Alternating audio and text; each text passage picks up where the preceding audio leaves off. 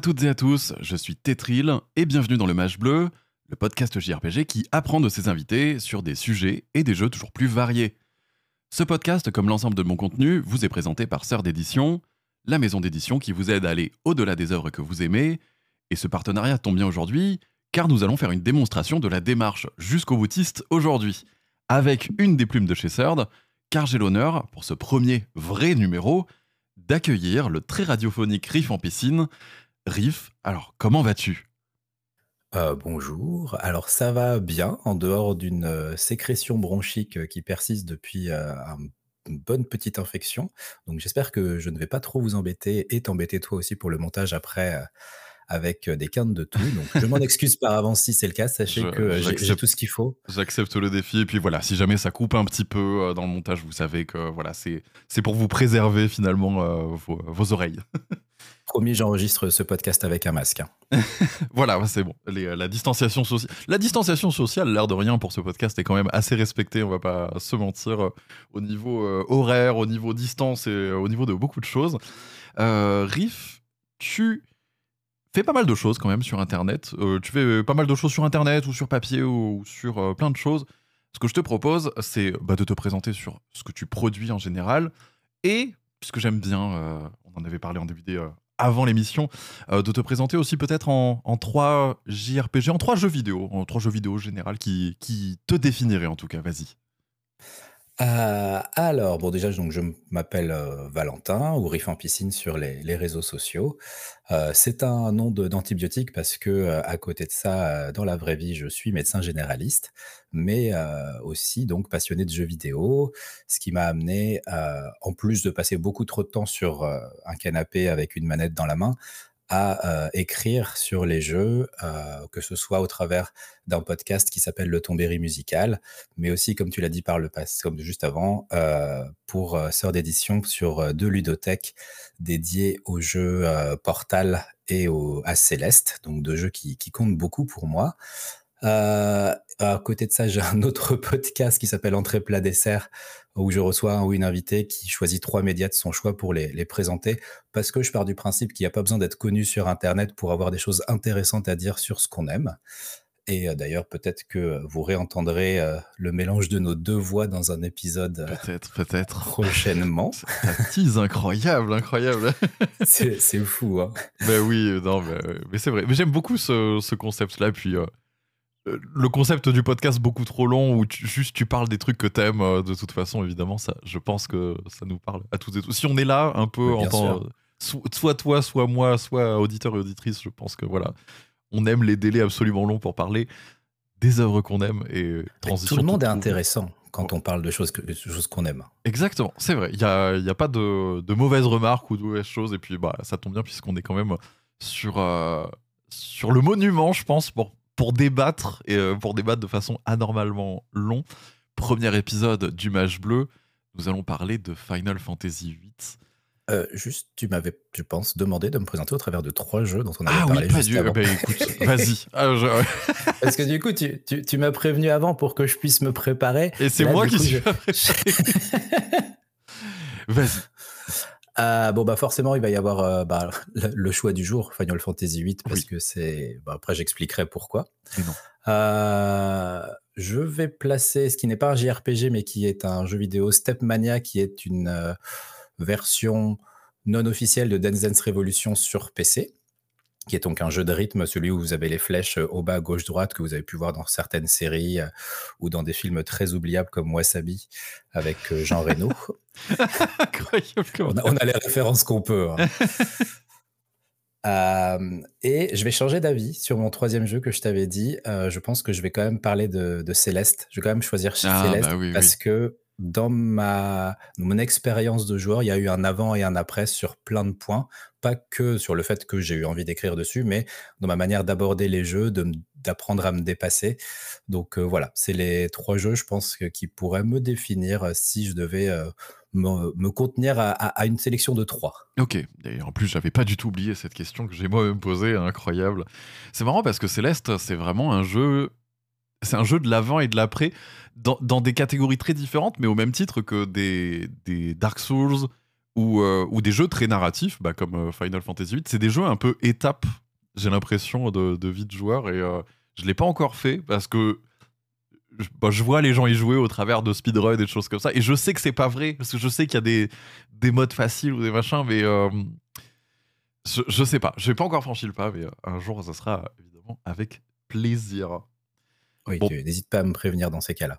Ah bah euh, avec euh, grand plaisir. Puis bon, j'aurai- de la lecture euh, en suivant. Je pense que c'est quand même mieux de parce que ça spoil tout. hein, J'imagine les, les ouvrages euh, comme ça. Euh, le, le ludothèque sur Céleste. Alors en fait, souvent les ludothèques et même la plupart des livres de chez Sœur d'édition sont euh, en trois Ouais, trois grandes parties. Donc la première est sur la création de l'œuvre, la deuxième est l'histoire de l'œuvre, mais c'est pas toujours raconté juste en- à la manière euh, purement euh, littérale euh, comme un roman, mais souvent avec quand même un côté analytique qui s'inscrit dans le- le- la narration. Et la troisième partie est plus analytique, euh, pure. Euh, donc, euh, et puis ça peut s'attarder sur la musique, sur les symboliques, etc. Euh, donc, si on nommait la partie centrale, euh, il y a aucun, enfin, il n'y a pas de spoil en soi. Après, Céleste, Ok. c'est pas un jeu qu'on peut vraiment spoiler euh, comme bah, Oui. pas mal de, de JRPG ou d'autres jeux. Non, ouais, c'est plus l'expérience. C'est à toi de- de- de- d'en faire l'expérience et euh, voilà, c'est avec la manette en main que tu te fais l'expérience du jeu, j'imagine. Narrativement, euh, euh, il y a un truc narratif, mais j'imagine que c'est quand même moins développé. Euh. Enfin, c'est à faire à la main, quoi. Ah, la narration s'inscrit euh, complètement dans le gameplay du jeu, c'est ça qui est intéressant. Mais bon, après, je veux, je veux pas partir trop sur Céleste parce que sinon on est là pour deux heures et on n'aura toujours pas abordé FF8. donc, Paraît-il, euh, ouais, deux heures ou, euh, une centaine de pages, hein, de ce que je crois comprendre aussi. euh. oui. Mais oui. Euh, bon, bah, du coup, euh, recentrons le débat sur euh, ce Final Fantasy VIII. Je vais te poser peut-être une première question euh, introductive. Alors, petit disclaimer, je pense, euh, selon les épisodes, moi, ça va dépendre euh, de si j'ai joué ou pas au jeu. Bon, Final Fantasy VIII, je le connais quand même plutôt bien. Donc, c'est un épisode. De toute façon, on va aller en profondeur de par le sujet de, cette émission. Euh, donc, on risque de spoiler l'intégralité de, de FF8.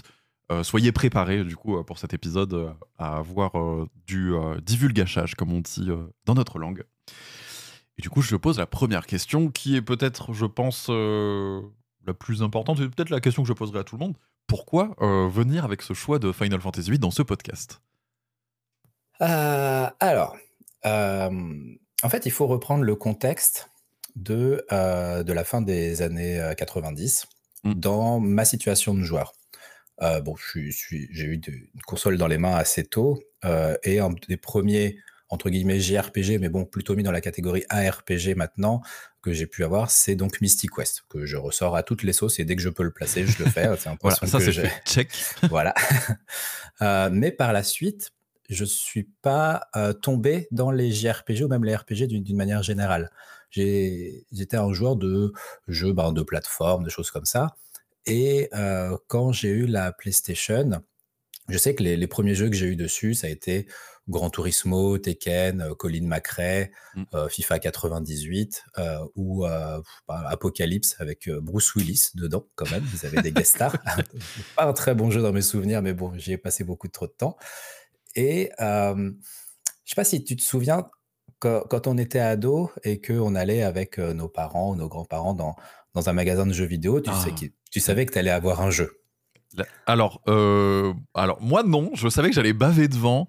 Et mais euh, oui, de temps en temps, t'avais un jeu, mais c'est- moi je faisais ma liste visuelle, ouais, pour les anniversaires, pour les Noëls. Mais euh, oui, je comprends. Ah, après, s'ils te laissaient rentrer, enfin moi en tout cas, je savais que s'ils me laissaient rentrer, c'était bi- c'était bi- bingo, c'était gagné. S'ils Oh, étaient là, incroyable. non, non, on n'a pas le temps, euh, il faut qu'on aille acheter le pain et après il faut aller faire les courses, tu fais bon, ok, très bien, ce sera pour une autre fois. Mais là, t'as un choix à faire et t'es pas prêt Voilà. à ce choix en plus. c'est un âge où tu avais un jeu tous les 3, 6 mois peut-être, euh, parce que c'était pas toi qui l'achetais avec ton argent. euh, et que c'était quand même assez cher si on, re- si on remet à, Oui, c'est au vrai. tarif ouais. d'aujourd'hui, même avec l'inflation. Oui. Et il fallait pas te louper. Et on n'était pas, non plus surinformé comme on peut l'être aujourd'hui avec les réseaux sociaux, tous les podcasts, toutes les émissions, tout ce qui existe pour suivre les, les actualités.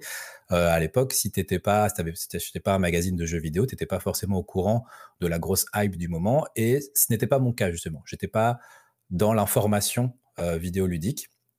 Et euh, donc, pour trouver un jeu, j'avais deux solutions. Soit je me faisais avoir par la jaquette, Euh, je me suis fait avoir euh, pas de bonne façon plusieurs fois. Ah bah, moi, pareil, ouais, je peux en parler hein, aussi, c'est vrai. hein. C'est, c'est bon, c'est pas grave, hein. mais l'autre solution, c'était de faire confiance au, à la personne qui tenait le, le magasin de jeux Ouais. vidéo, qui venait de voir. Et, qui, et moi, en l'occurrence, c'est ce qui s'est passé. Ah, Alors, je, veux bien te croire que c'est pas la jaquette de FF8 Non. qui, qui a vendu Ah, le truc. sobriété maximale. oui, c'est vrai. C'est- on n'est pas loin du niveau de Black Belt euh, sur euh, Master System, euh, même s'il y a le dessin de Yoshitaka Amano dessus. Non, quand même, restez poli, euh, voyons. Mais ce, ce côté euh, blanc avec juste un truc en plein Oui, milieu, vrai. voilà. Euh, et puis de toute façon, derrière, toutes les, tous tous les, enfin, je vais dire quatrième de couverture, mais la- l'arrière de chaque jaquette, de toute façon, c'était toujours du mensonge, même quand c'était un jeu tout pourri, c'était une aventure incroyable. Vous Ouais, n'avez vrai. jamais vu ça auparavant, donc tu Ouais. savais pas trop où te placer par rapport à ça. Euh, donc le vendeur est venu me voir. J'ai plus le souvenir exact de, de l'échange qui s'est passé, mais grosso modo, en gros, il, de plus ou moins des souvenirs que j'ai, c'est euh, bah, à quoi tu joues? Je lui ai répondu, et puis euh, derrière il m'a dit, mais est-ce que tu connais Final Fantasy? Et je ne connaissais pas du tout. Ouais. Euh, je n'avais mais même pas de nom. Euh, J'avais pas joué au 7 auparavant, euh, qui est sorti deux ans avant c'est chez nous, je crois. Mm. Et euh, du coup, il m'a dit, bah tiens, euh, essaye ça, c'est le jeu du moment, euh, plus ou moins. Enfin, peut-être que je- je- j'invente ce qu'il me dit exactement dans ma tête. bon, mais je- j'ai tout à ouais, fait le souvenir que ce n'est pas moi qui ai choisi le jeu et que c'est lui qui me l'a conseillé. Donc un déjà, je bon ne, sais, vendeur. hein, je ne sais pas ce que tu es devenu, vendeur de magasins de jeux vidéo à Dinan en Bretagne, mais merci, merci beaucoup. tu as changé ma vie. Oui, oui, oui. Euh, et euh, donc, je suis rentré chez moi, j'ai lancé le jeu. Euh, premier, dans l'absolu, JRPG Mm. auquel je jouais. Euh, et bah, une claque, en fait. Je veux dire, tu lances, tu mets le CD, Ah, tu oui, lances le truc, et puis tu as Liberi Fatali qui se lance, tu as l'eau turquoise qui arrive sur la plage de sable fin, puis ça devient un sol aride, puis ça devient un champ de fleurs colorées, et puis tu vois une femme qui saisit un pétale, et puis ça se transforme en plume, et puis bam, il y a l'épée de Squall, même si tu sais pas encore qui est Squall à ce moment-là, qui tombe du ciel en tournant sur elle-même, qui tombe dans le sol, qui soulève un petit truc de poussière, le combat, enfin, le, avec Cypher, etc. Et juste, j'ai frisé en fait, parce que Ah, j'étais ouais, habitué à quoi? J'étais habitué à, à la cinématique d'intro de Tekken, qui est pas du même niveau, euh, à euh, Surtout Footy- Tekken 1, en vrai. Si Voilà. J'avais euh, Footix euh, dans la cinématique d'intro de, de FIFA 98 World Cup. Donc pareil, c'est un peu le, le niveau zéro de, de la cinématique pour t'accrocher. Et juste là, j'ai frisé en fait.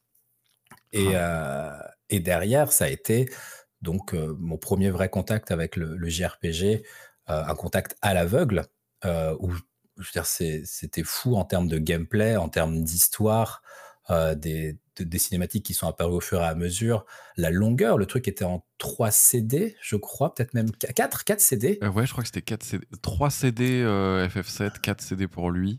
Et euh, 4 CD pour FF9, si je dis pas de bêtises. ouais. Euh, et euh, j'ai mis je sais pas combien de temps à finir le jeu et euh, j'avais pas tout compris. Je suis arrivé à la fin du jeu. On, va en, on, va on en reparlera plus Ouais, tard. ouais, mais oui, oui. De la compréhension des FF8, on va en reparler, oui. voilà, je veux dire, c'est un peu. On on n'est pas loin de la fin de la série Evangelion, tu vois, en termes de. euh, je sais pas ce qui s'est passé, mais admettons. Je suis d'accord avec vous. Et oui, et Squall monte dans le robot, évidemment. C'est marrant que tu parles de la cinématique parce que c'est vrai que euh, on voit aussi ça comme. euh, moi, je vois aussi ça un peu comme euh, ben, l'époque où euh, l'achat se faisait autant bah, sur les télés des magasins où bah, il y avait sais, juste le CD qui tournait et puis tu avais un petit peu les premières minutes ou euh, un peu de gameplay, la démo. Oui, oui, par oui. exemple, dans Resident Evil, tu voyais bah, une IA qui jouait au jeu et tout. Et euh, plus que les autres Final Fantasy, euh, Liberi Fatali et tout l'opening, c'est vraiment presque un opening d'animé qui te pose plein de questions. T'as vu, il va se passer ça, ça, ça, ça, ça. Fin, tu te réveilles à l'hôpital et maintenant tu te dis, maintenant je veux faire ces 4 CD pour savoir ce que je viens de voir en fait. Euh, Exactement. ça fait pareil avec Xenogears d'ailleurs, je me rends compte aussi qu'il y a un petit peu ce côté, on va te montrer quelque chose, mais tu vas pas le voir avant un moment, tu vas pas voir le dénouement avant un moment, et je peux comprendre que c'est presque, à mon sens, peut-être la meilleure porte d'entrée pour, te- pour te faire accrocher à un univers de JRPG, parce que même FF7, ben, ça reste très euh, dans le narratif de ce qui se passe. C'est, tu vois Eris, des zooms sur Midgar, tu rentres dans le train et puis l'action continue, alors que euh, FF8, elle est hyper décousue, elle te pose plein de questions, elle te donne envie de savoir. Et je Ah comprends. ouais. Ouais, ouais. Mais c'était, ça, ça pourrait être l'équivalent de ce qu'on a aujourd'hui dans les trailers de jeux vidéo où euh, Ouais, oui, c'est ouais, c'est presque un trailer, hein, finalement. ça t'attire. Et là, en plus, c'est la cinématique d'intro. euh, je pense que c'est une des cinématiques d'intro qui m'a le plus marqué en jeu avec celle de euh, Zone of the Enders 2. Ah oui, incroyable Zone of the Ender. Bon, Zone of the Ender, c'est des films, hein, des fois les cinématiques, mais bah, ça reste du, du Hideo Kojima à, la, à la grande époque, en plus de Zone of the Enders 2. C'est presque Oui. mon Kojima préféré, je pense. Mais euh, oui, je comprends euh, totalement ce que tu veux dire. euh.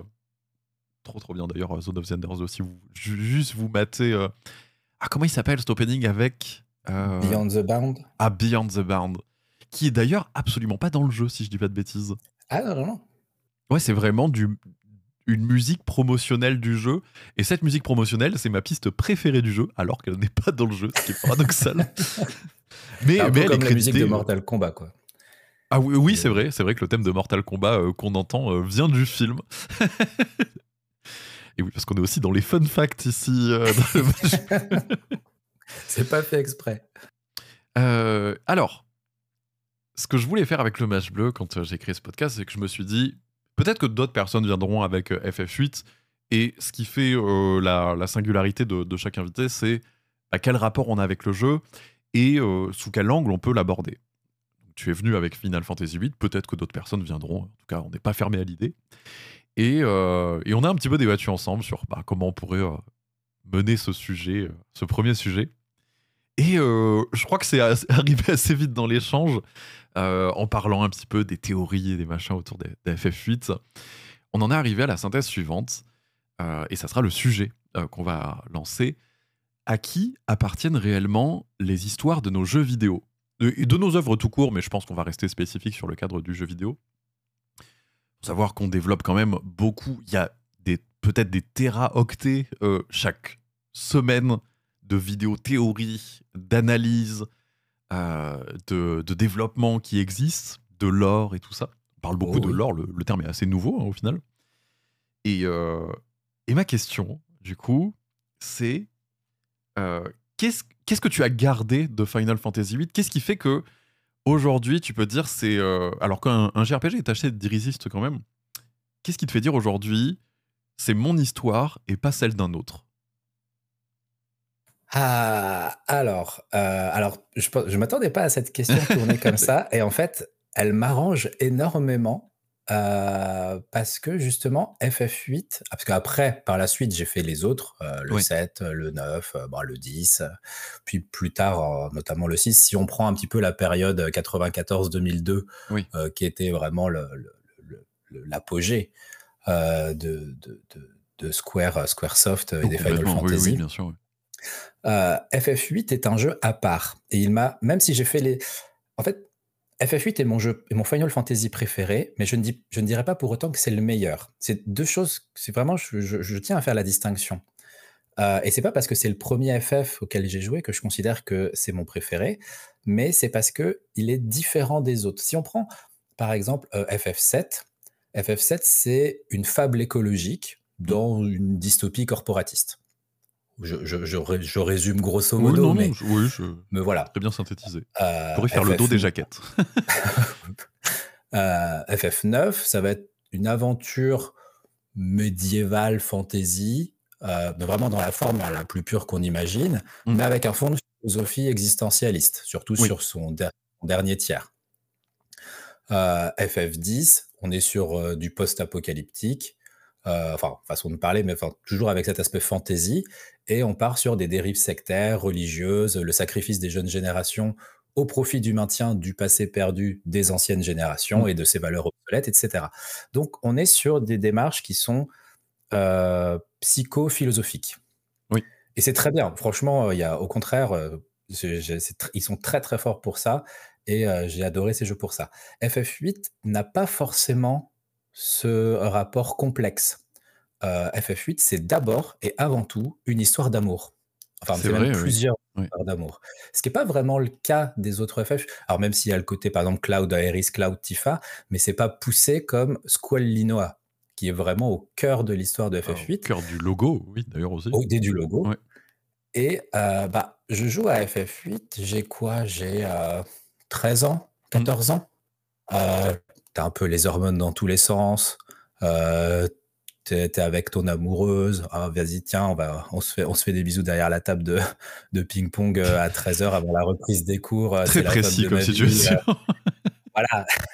Mais c'est, un âge où c'est un sujet qui te parle Oui. directement. Euh, le côté écologique de FF7, même si maintenant je, je lis ce degré de lecture, c'est pas quelque chose qui m'a. Enfin, j'ai pas joué à FF7 en me disant ah oui, c'est une fable écologique dans Mm. une dystopie corporatiste.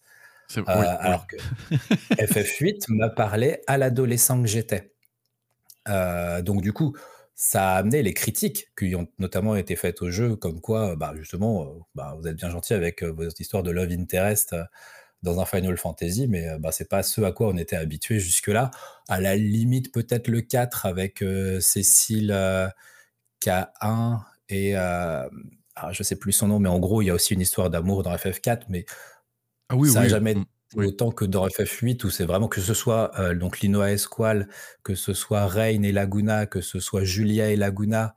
euh, donc c'est c'est vraiment au cœur du truc et c'est ce qui m'a beaucoup parlé euh, parce que ça s'adressait à moi avec un message que je comprenais et qui était mon actualité euh, Ouais. émotionnelle. Oui, ta, préoccupation euh, Voilà. actuelle. Ouais, je comprends. Donc, oui, euh, c'est plus, euh, intéressant ce que tu dis. Tomber amoureux que d'avoir des bonnes notes. Et j'ai fait plus l'un que l'autre. Ou de détruire des réacteurs Mako, finalement. C'est vrai. Oui, alors ça, on peut, on peut aussi. Euh, faut pas vous faire prendre, mais euh, ça peut apporter à des, des- à des, des, des- des- des idées. euh, Mais je fais suite, du coup, à... En fait, ce- cette question-là, elle m'est venue il y a vraiment deux jours, euh, deux, trois jours, euh, sur, euh, sur une vidéo, sur ma vidéo d'FF7. Et il y a quelqu'un qui a commenté en disant, bah, moi, FF7, ça m'a vraiment aidé, bah, parce que c'était la période où j'ai perdu mon papa. Et bah, tout le jeu m'a vraiment aidé là-dessus. Et il y, a- aussi ce côté-là, c'est vrai que on intériorise différemment aussi les messages que veulent donner les jeux et on, on les bien sûr. on les lit par notre prisme à nous. Et au final, peut-être que voilà, c'était absolument pas le message d'FF7 par exemple à la base, mais euh, on peut un peu tordre les messages pour euh, justement euh, voir un petit peu ce que nous on veut y voir. Et en plus, le JRPG, je pense qu'il y a une forme d'accompagnement sur la durée, donc il y a une forme de de, euh, de te remettre un peu au centre de l'histoire. C'est toi le héros de cette aventure et c'est toi qui vas la résoudre. Donc il y a, il y a un, un côté euh, où tu, tu crées ta bulle et tu es au centre de cette bulle. Et je pense que c'est ça aussi euh, qui fait du bien. Je pense que c'est ça aussi qui euh, enflamme les débats sur Internet. Parce que comme on est au centre de cette bulle, bah, du coup, c'est compliqué d'entendre que le jeu qui t'a construit, bah, potentiellement, il y a des gens qui le détestent. T'as envie d'aller au front, t'as envie d'y aller avec les, les fourches, quoi, tu vois. Ah, tu te sens Ouais. un peu. Enfin, c'est comme si quelqu'un te disait que tu n'étais pas légitime pour aimer quelque chose. Alors que- encore plus quand ça te touche profondément, parce que ça a été euh, un jeu euh, qui, en fonction de la période de ta vie où tu y joues, n'aura pas forcément le même impact. Et c'est pas lié à la qualité intrinsèque du jeu. Mm. Euh, FF8, je l'aurais peut-être découvert là maintenant, j'aurais été là, bah pff, ouais, franchement, c'est bon, grandissez un peu, quoi. Oui, c'est ça. ouais. Si, si je reprends un exemple d'un autre jeu que vous pourrez potentiellement choisir dans d'autres épisodes du Match Bleu, mais Xenoblade Chronicles, Ah oui, oui, bien sûr. je compte bien le faire forcer euh, plusieurs fois Voilà. T'inquiète pas. Euh, J'y ai joué pendant une période où j'étais fragile émotionnellement. Je sortais d'un burn-out, j'étais en arrêt maladie, et c'est là que je me suis dit j'ai le temps, je peux me lancer dans le jeu. Et du coup, il m'a énormément marqué. J'y aurais joué en session de deux heures en rentrant du boulot avec peut-être des pauses pour jouer à d'autres jeux à côté sans pouvoir m'impliquer émotionnellement, sans que le jeu me parle à, une, à un moment de ma vie où j'étais ouvert Mm. à une introspection qui correspondait au message qu'il était capable de m'envoyer. Bah, il m'aurait peut-être pas marqué autant. Et Ah, bien, ouais, ouais. c'est c'est ça qui. Enfin, il y a une part de chance, entre guillemets, de à quel moment tel jeu arrive dans notre vie.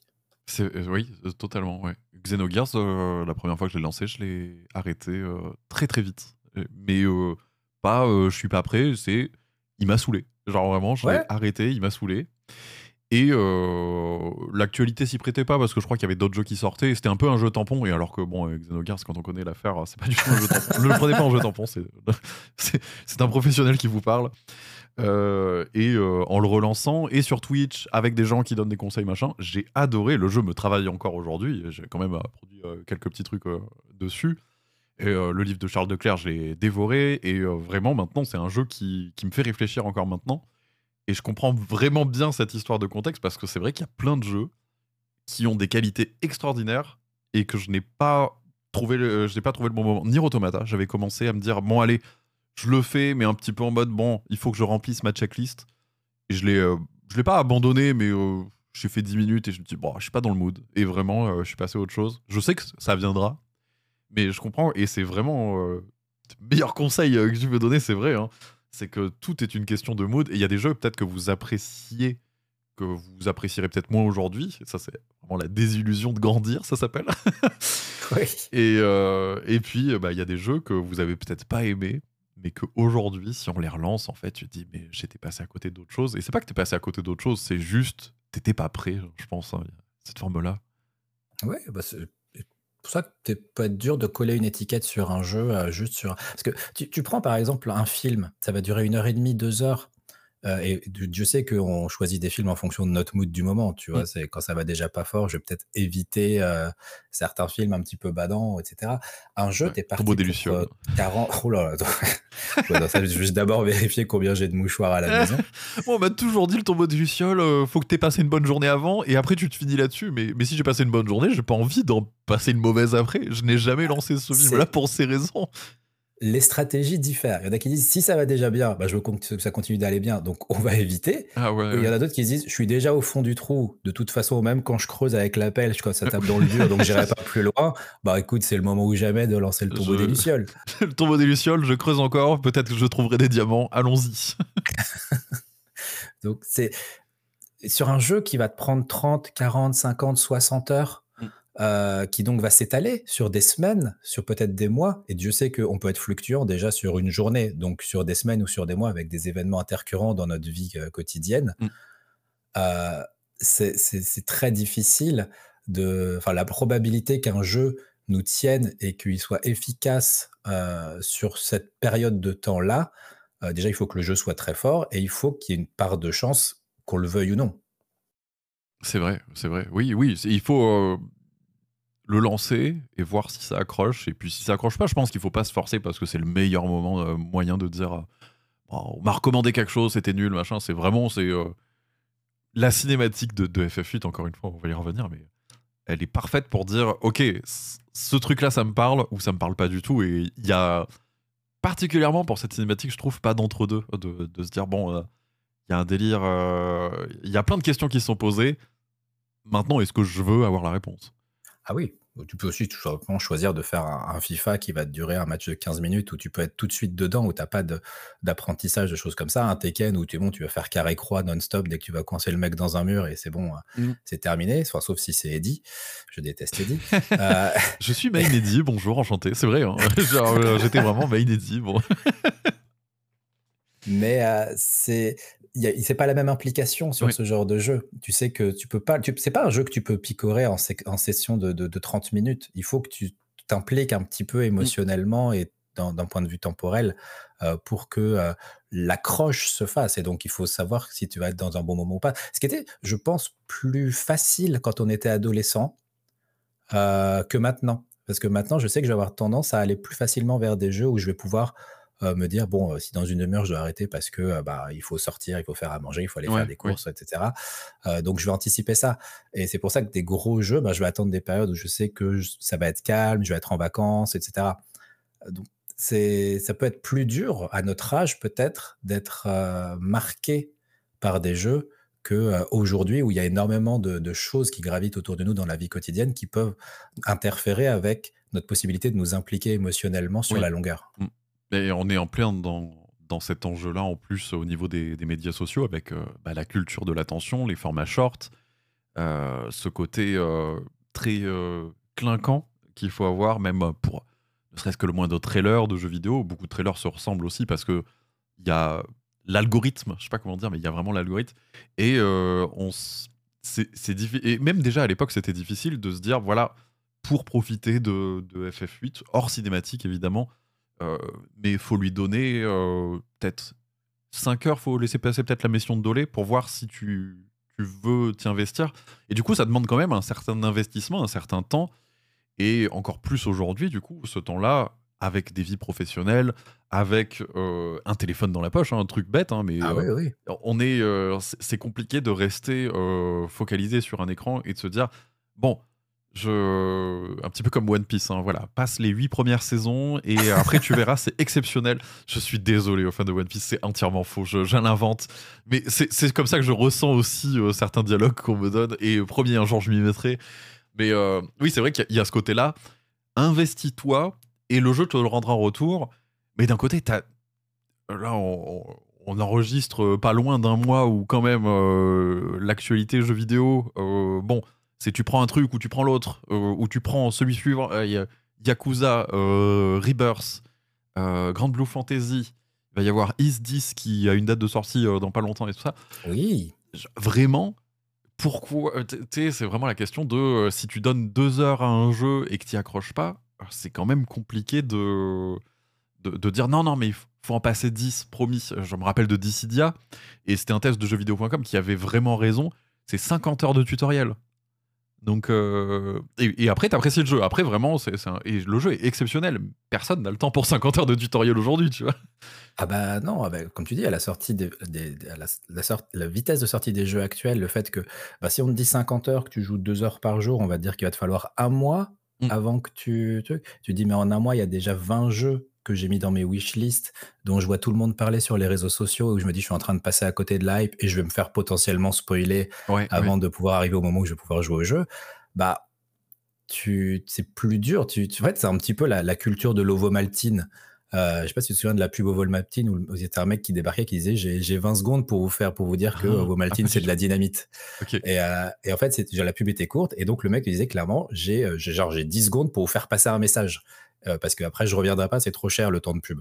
Et eh ben là c'est pareil. Il y a tellement de jeux que si le jeu il te chope pas vite euh, bah, tu vas passer à un autre. Sauf que la plupart des très bons jeux, de ceux qui ont vraiment quelque chose à te proposer, bah, il faut que ça se mette en place.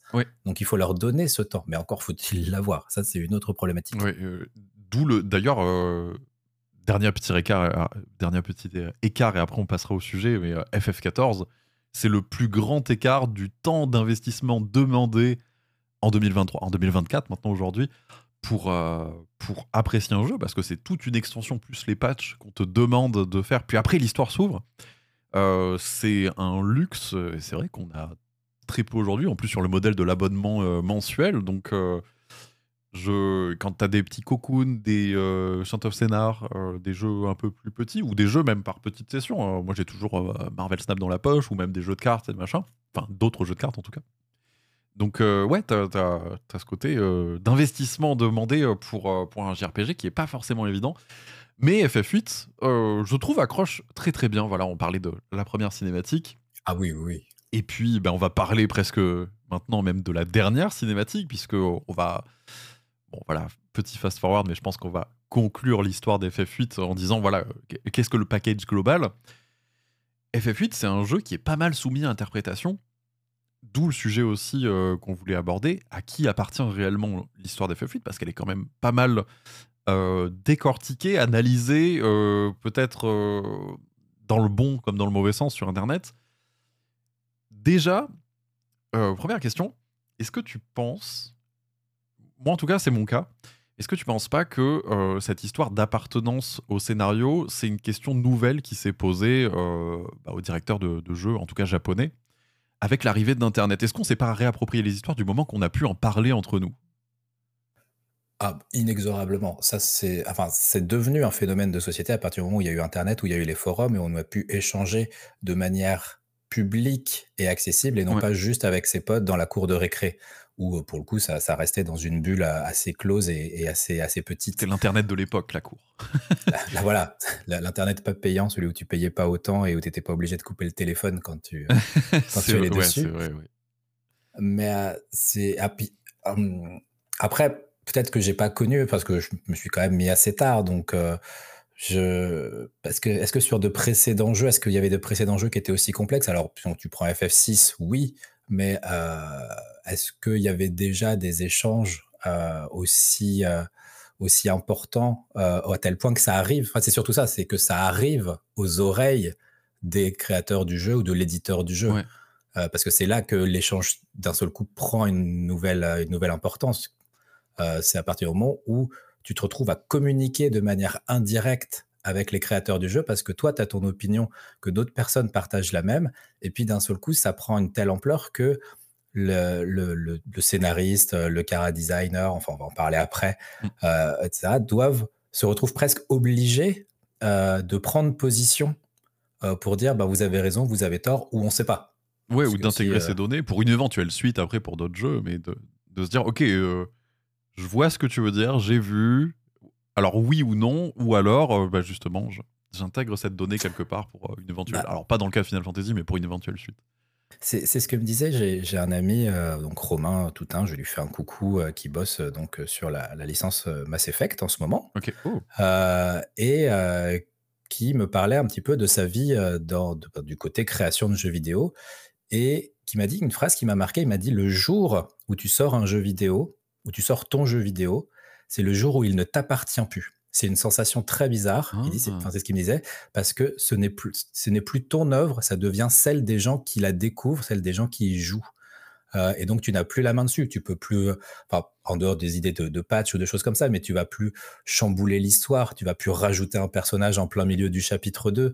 Tu vas plus changer une ligne de dialogue qui pourrait avoir une importance. Donc, à partir du moment où le jeu est terminé et où il sort et où il arrive dans la main des joueurs et des joueuses, ben c'est leur interprétation qui devient la nouvelle vie du jeu, euh, qui n'est plus celle des créateurs, puisqu'ils n'ont plus la main dessus.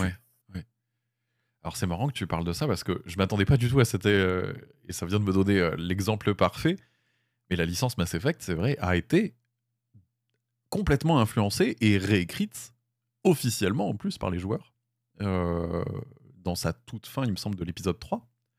Ouais. Il y a eu euh, bah, justement un mécontentement euh, demandant euh, une autre fin. Alors, je sais pas si la première fin est accessible. Ça, vraiment, j'en sais rien. Je connais pas du tout la licence Mass Effect, mais je sais que justement, il y avait eu des remontées à tel point que la fin a été changée ou clarifiée, je sais plus. Oui, ils ont rajouté une cinématique pour davantage qui de discussion et de, de réponse à des questions. Euh, c'est toujours la, question, bah, justement, à qui appartient l'œuvre? Euh, pour que pour que pour qu'il y ait débat sur euh, le sens d'une œuvre, son message potentiellement caché ou pas, bah, il faut que il reste des questions sans réponse ou qu'il y ait des zones de flou. c'est parfois à dessein de la part des, des, créateurs, créatrices du jeu qui décident justement parce que bah, quand tu parles d'un jeu, tu le fais vivre. Donc ça peut être, je veux dire, la, toute publicité est bonne. Donc c'est très bien. Sauf pour Nintendo. oui. Sauf pour... Tu sais que tu vas te faire striker pour juste avoir dit Nintendo. Peut-être, euh, peut-être. Monétisation euh, enlevée. Mais, mais euh, c'est à côté de ça, si toi tu mets des réponses claires, mais qu'après les, les, les, personnes qui consomment ton, ton, contenu, qui, qui ton, ton, ton, public par la suite ne comprend pas, euh, t'es pas forcément responsable. Je veux dire, t'as quand même des gens qui te parlent euh, de Star Wars ou de The Expense en te disant euh, ça fait plaisir d'avoir enfin des œuvres qui sont pas politiques. Et tu dis mais en Star fait, ces gens-là, oui, oui. tu peux même pas discuter avec eux. Tu fais quoi toi en tant que créateur pour leur dire mais vous avez rien compris? C'est même pas genre des zones de flou. C'est juste qu'à un moment, si je vous colle pas le truc sur le front, vous ne La le guerre comprendrez du Vietnam, pas. vraiment. voilà. Ouais, ouais, non, oui, c'est, c'est, mm. ouais. Mais c'est même pas lié à la complexité du scénario, parce que si tu prends les, euh, par exemple les Xenoblade Chronicles, mmh. euh, ils sont extrêmement complexes, mais ils répondent euh, à un maximum de questions. il laisse un petit peu une place de, décision aux, joueurs et joueuses, mais il n'y a pas autant de zones floues. Selon moi, peut-être que je me trompe, mais pour moi, je n'avais pas autant de zones floues ouvertes à débat que dans certains autres jeux qui n'ont pas une histoire peut-être aussi complexe et psychophilosophique. FF8, de toute façon, je pense que c'est le meilleur exemple pour ça. On, retombe sur nos pattes. FF8, c'est vraiment le, le jeu qui laisse tellement de questions et, euh, et par la même occasion, du coup, moi je pense qu'il arrive à ce moment charnière et, et, on conclut un peu toutes les questions comme ça. C'est il arrive au moment où Internet se développe euh, dans les foyers et où il est accessible par des jeunes mains comme les nôtres à l'époque, où il y a des théories qui, euh, qui commencent à se développer et, et, où les joueurs ont des questions et, et on est sur nos forums, sur nos skyblogs et à se dire bah, je vais poser la, première question et à se dire bah, Linoa, est-ce que c'est pas Ultimecia en fait? Euh, Direct, genre, euh, c'est bon, on a. ah, disclaimer, un hein, disclaimer plein de fois. Euh, mais il y a cette théorie qui circule, qui a été, on en parlait en début d'émission, qui avait été réfutée dans un premier temps par Yoshinori Kitase, qui était producteur du jeu à l'époque. Et, et, aux alentours de Dissidia, bah, il est revenu dessus en disant Bon, je débunk mon débunkage en expliquant que, bah, au final, je ne pensais pas que. Il a dit, en gros, pour ma part, je ne pense pas que, que ce personnage-là, effectivement, soit Ultimecia et Linois, pour moi, sont deux entités à part. Et bah, les gens l'ont pris comme une réponse officielle en disant voilà, cette théorie-là a été débunkée par Yoshinori Kitase. Donc c'est faux. Mais alors, c'est quoi l'histoire de FF8 Les gens se disent, mais, mais tu me retires quand même une partie du scénario que moi je pensais acquise et qu'on avait trouvé. Il est revenu plus tard en disant, euh, à la sortie d'Issidia, et je crois que tu en parleras parce que c'est pas innocent, euh, tu as, relevé un truc, et, euh, et il dit, bah écoutez, je reviens sur cette histoire parce que moi, je ne suis qu'un tiers de l'écriture, de l'approbation de l'écriture, parce qu'il est producteur. Il y a Nojima qui est au scénario. Nojima, il voilà, c'est quand même euh, lui sur euh, FF102 qui a écrit un personnage qui s'appelle Shinra. Euh, et puis Nomura au, design, mais Nomura à l'écriture aussi.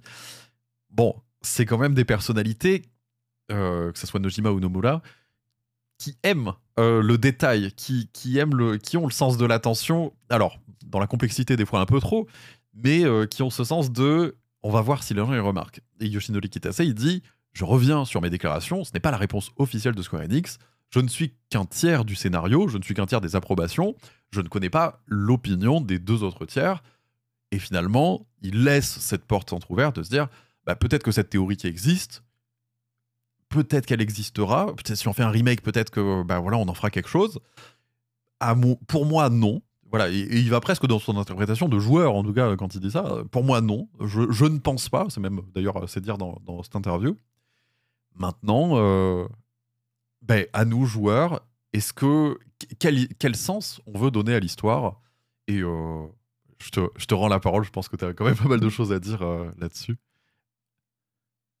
Ah, c'est c'est compliqué. Quel sens on veut donner à l'histoire Parce que, enfin, comment dire? Tu, toi, tu vas ressentir le jeu à ta façon. Mm. encore une fois, ça, ça, ça, dépend aussi de comment tu vas être impliqué dans le jeu. Puis un jour, tu vas, tu vas te rendre compte que quelqu'un d'autre qui a vécu cette expérience de son côté, et donc c'est ça la magie d'Internet, euh, et on est arrivé à la même supposition. Et là, quand même, tu te dis, bah, pour que deux personnes, ou, et même plus, hein, parce que c'est pas que deux personnes qui ont euh, supposé que Ultimessia et Linois étaient la même personne, euh, pour que ce, plusieurs personnes se disent, ah, mais on s'est fait la même remarque, alors qu'on ne se connaît pas, qu'on n'a pas, on n'est on pas forcément dans, la, dans, les mêmes pays, on n'a pas joué au jeu au même âge. Euh, oui, pas la même sensibilité, pas le même vécu. Euh. Et d'en arriver à la même conclusion. Et là, tu dis, bah, la probabilité que ce soit un pur hasard diminue. Je ne dis pas qu'elle s'annule, elle diminue. Donc ça attise encore plus. Et puis d'un seul coup, ça t'amène euh, à des, entre guillemets, ce que j'appelle des pseudo-théories du complot, mais dans, la manière de réfléchir. C'est-à-dire que du coup, une fois que, que tu t'ancres cette idée-là dans la tête, ben, tu vas tout interpréter sous, euh, au travers du prisme de cette nouvelle supposition. Et du coup, tu vas te dire, bah, attends, je vais revoir le jeu en entier. Et plein de petits détails qui, en temps normal, auraient pu être anodins, vont d'un seul coup prendre une nouvelle valeur pour toi parce que tu vas te dire, ah, et si, ah, quand même, c'est. Donc, les deux sont. Enfin, c'est inexorable. Euh, en plus, comme tu disais, il y a trois personnes derrière le jeu. C'est pas comme euh, un film ou un, livre avec euh, un auteur ou une autrice qui va dire bah écoute c'est moi qui ai écrit le truc donc en fait si je te dis que Jon Snow c'est un informaticien et que Game of Thrones c'est un isekai Euh, Ah, écoute, ah, euh, c'est comme ça et puis Écoute, je me replongerai dedans avec euh, grand plaisir. Cette théorie m'intéresse. mais tu es là, bah, écoute, qu'est-ce que je peux dire versus l'auteur? Oui. Mais là, quand tu as 3 personnes, c'est quand même une triade derrière et une triade qui, heu, a tendance, comme tu le dis, à à la fois vouloir être exhaustif, mais en même temps qui aime bien jouer avec, heu, avec son public. Donc Oui. Mmh. qu'est-ce qui est voulu? Qu'est-ce qui est pas voulu? Est-ce que Nomura a glissé des trucs dans sa façon d'écrire que, heu, Kitase et Nojima n'ont pas ou sont ou pas tilté en disant: «Bon, pff, OK, si tu veux, pas de problème, Mmh. très bien». Après, je sais pas, tu as plein d'éléments. Heu, le fait le chara design, donc c'était Nomura qui était derrière le chara design, Ultimecia et Linoa, quand tu colles les visages à côté, tu fais: «Eh, quand même!» Ouais. Et c'est ça qui rend fou d'ailleurs, parce que même dans les cinématiques du jeu, sur la fin, tu as des superpositions des 2 visages. Mais oui! Et donc, Bah, tu as vraiment ce truc-là de te dire: «Mais non, mais tu peux» et et je pense que c'est ça qui a rendu les gens fous, c'est de se dire presque: «Mais non, on a raison, c'est pas possible que même le directeur du jeu dise un truc aussi faux. On on est sûr du truc». Donc c'est bien qu'il ait mis de l'eau dans son vin parce que peut-être que c'est vrai, peut-être que c'est entièrement faux et que du coup, heu, on extrapole, mais il y a des, heu comme quand tu regardes un film à plot twist effectivement et que tu le revois une seconde fois, mais que du coup tu as le plot twist et du coup tu vois tous les éléments qu'on t'a distillés, heu, tout au long de de l'aventure et de te dire: «En fait, j'aurais pu deviner parce que la la seconde relecture te permet ça». FF8 avec, heu, ces théories en tête, effectivement, la seconde relecture, elle est, heu, absolument incroyable, heu, quand, quand tu as ces éléments-là en tête et le fait qu'il y ait un «officiel» entre guillemets qui désamorce ça, bah, tu te sens un peu dépossédé de ta trouvaille ou de Ah bah oui. de l'interprétation que tu avais de l'histoire. Et donc c'est ça vraiment la vraie question, c'est qui qui a raison?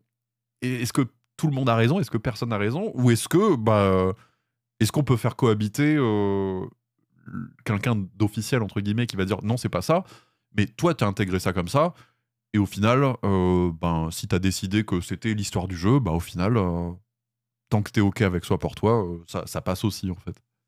Je pense que c'est surtout ça. C'est que, heu, en fait, d'abord, ce qu'il faut, c'est être d'accord, être pas d'accord avec d'autres personnes, parce qu'il y a aussi des joueurs qui vont te dire, c'est pas Ultimecia Linoa, heu, Oui. c'est pas que, heu, c'est pas tous les joueurs versus, Oui, bien Nomura, ouais, ouais. Kitase et Nojima. Il y a des gens qui vont dire: «C'est n'importe quoi». Je veux dire, dans ces cas-là, si Ultimecia c'est Linoa, ben, pourquoi elle s'attaquerait elle-même dans le passé? Heu, pourquoi elle attaquerait Squall alors que c'est son chevalier servant et que on te dit justement que Ultimecia est devenue, heu, cette sorcière-là parce que son chevalier servant, parce qu'elle l'a perdu, et que c'était son amour. Si Ouais. Je sais pas si on dit exactement que c'est son amour, mais qu'en gros, elle était très attachée à lui. Donc, pourquoi elle attaquerait Squall par le passé? A tu as des éléments dans les 2 sens. Donc, il y a un débat qui est possible. Ce qui est important, c'est que le débat, il soit toujours, heu, calme et posé. Je veux dire qu'il y ait personne oui, qui ça bah, ça comme comme il y a pu avoir pour, ça. on en parlait sur Mass Effect. Je veux dire, les mecs, ils ont reçu des menaces, heu, ils ont reçu des lettres d'insultes pour en arriver à sortir ce patch qui rajoute une cinématique à la fin du jeu. Je veux dire, c'est tu es d'accord, tu es pas d'accord? Ben, Mais OK, mais mais tout ça s'arrête là. je il y a un studio récent, je vais peut-être taire le nom parce que je sais pas s'ils sont au courant, enfin, je veux pas non plus, heu, mettre quelqu'un dans la merde, mais il y a y a des studios récents qui sortent des jeux, heu, la sortie la semaine de sortie, il y a des gardes du corps à l'entrée. C'est une c'est une réalité ça, c'est une vraie réalité, C'est qu'on va trop loin aussi dans dans ces trucs-là. c'est ah, une implication émotionnelle pathologique. Mmh. Tu tu tu peux être touché par un jeu, par une histoire, par n'importe quoi, mais heu, d'en arriver à agresser des gens, que ce soit que de manière verbale ou physique ou par des menaces, je veux dire ça ça reste que ce soit un livre, que ce soit c'est des gens qui ont créé quelque chose derrière pour que tu ressentes une émotion. Ils ont dans l'absolu réussi, heu, mais heu, bah, déjà remercier dans le sens où, voilà, sans sans sans eux, en fait, juste, tu aurais même pas d'hypothèse, tu aurais même pas de désaccord, il y aurait pas de jeu, il y aurait pas d'histoire, il y aurait pas de zone floue, il y aurait pas de débat. C'est donc juste pour ça, merci aux personnes Oui, qui sont vrai. derrière la création de ces jeux et même eux parce que tu disais tout à l'heure, heu, que Kitase, au début, il a dit, heu: «Non, non, vous avez bédave, Ultimecia, c'est pas Linoa, c'est bon, Ouais. tout le monde reste calme» et après à la après la sortie de Dissidia, il a fait: «Heu, mais je sais pas, c'est parce qu'on était trop à l'écriture et euh, bah, du coup, euh, qu'est-ce qui me dit que euh, mes deux comparses, ils n'ont pas glissé des choses où moi, je n'ai pas forcément tilté. Mais à mon avis, cette réponse, elle a surtout pour intérêt de faire perdurer le débat. Mmh. Parce que là, tu vois, on est en 2024, donc on est 25 ans quasiment après la sortie des oh, 8 Oh ah. Désolé, hein, donc on est, on est plus. Ah, sa euh, folie euh, FF... lui inflige des dégâts. Hein. FF, FF8 euh, est plus proche hein, des, de, de, la fabrication des, pyramides de Gizeh que de nous aujourd'hui, c'est vous dire. Hein. c'est vrai. le passe vite. C'est l'équivalent de 5 terrains de football par jour. Et euh, c'est des comparaisons que, que scientifiques de aujourd'hui. Mais et en fait, en, en, en 10 euh, non, je peux pas vous dire, je sais pas, bah, le débat existe toujours. Mmh. Et c'est une forme de réussite parce que, euh, comment dire, bien, sûr qu'il y a des gens qui comprennent pas euh, qu'on leur, qu'on leur dise oui ou non ou que ça reste flou parce qu'il y a des gens aussi qui ont un besoin vraiment profond d'avoir des réponses. Il faut que les choses soient claires, il faut que les cases elles soient remplies. Et, et, une validation en plus, une approbation presque. Bien sûr. mais remplir les vides, c'est une réussite pour le jeu, parce que ça veut dire que tu t'appropries l'œuvre, que tu la décortiques, ça veut dire qu'elle te touche. c'est, je veux dire, un jeu qui est sympa, mais sans plus, et puis tu passes à autre chose derrière, bah, tu vas pas te lancer dans des débats sur attends, est-ce que tel personnage, en fait, est-ce que ce serait pas ça l'histoire? Est-ce que finalement, c'est les deux, est-ce qu'ils seraient pas amis ou frères ou je sais pas? Typiquement, la chronologie des Zelda. Euh, c'est parce que les gens sont fascinés par l'univers des jeux Zelda qu'on s'est retrouvé pendant longtemps avec des débats sur euh, attends Wind Waker il se place où par rapport à Breath ah of the Wild euh, etc jusqu'à ce qu'ils sortent un livre officiel en disant bon ah, la chronologie c'est ça. c'est excellent parce que franchement sans intervention des joueurs et des joueuses cette chronologie n'existe pas parce que exactement. c'est un monomythe. En fait c'est vraiment une réinvention à chaque fois. Et c'est quelque part de la bah, d'internet justement de ces voix qui s'élèvent qui sont de plus en plus vocales de se dire bon et si on met un bouquin à 40 euros est-ce que tu crois que les gens jetteraient pour peu qu'on remette les trucs dans l'ordre? Je comprends, je comprends tout à fait ce besoin. Je suis le premier à regarder des théories de FF euh, euh, machin et machin sont connectés et tout ça. Et quelque part, tu vois, c'est un petit peu euh, une matière à nourrir un univers que t'aimes beaucoup. après, voilà, faut, faut se rendre compte aussi que bah, des fois, on est on se prend aussi un petit peu à notre propre piège sur, euh, sur ces théories-là, en tout cas, je pense. C'est. Euh, comment dire bah, T'en as besoin, tu vois, c'est que ce soit même dans des séries Lost ou des choses comme ça, sur plein d'autres médias. Hein. c'est pas que, que le jeu vidéo qui, mm. va, qui va t'offrir du flou derrière. soit ça te permet. L'œuvre, tu continues, entre guillemets, c'est très, ça va être très bateau ce que je vais dire, mais. Euh, elle continue de résonner en toi alors que tu n'as pas la manette dans les mains, que tu n'es pas en train d'y jouer, que tu n'es pas devant ta télé. Oui. Euh, tu continues d'y réfléchir. Il y a des gens derrière qui vont te sortir des game studies, qui vont te sortir des livres euh, d'analyse complète de l'œuvre 20 ans après la sortie du jeu, parce que justement, ça a résonné en eux. Euh, et ça, c'est une réussite. C'est pour ça que à qui appartient l'histoire d'un jeu?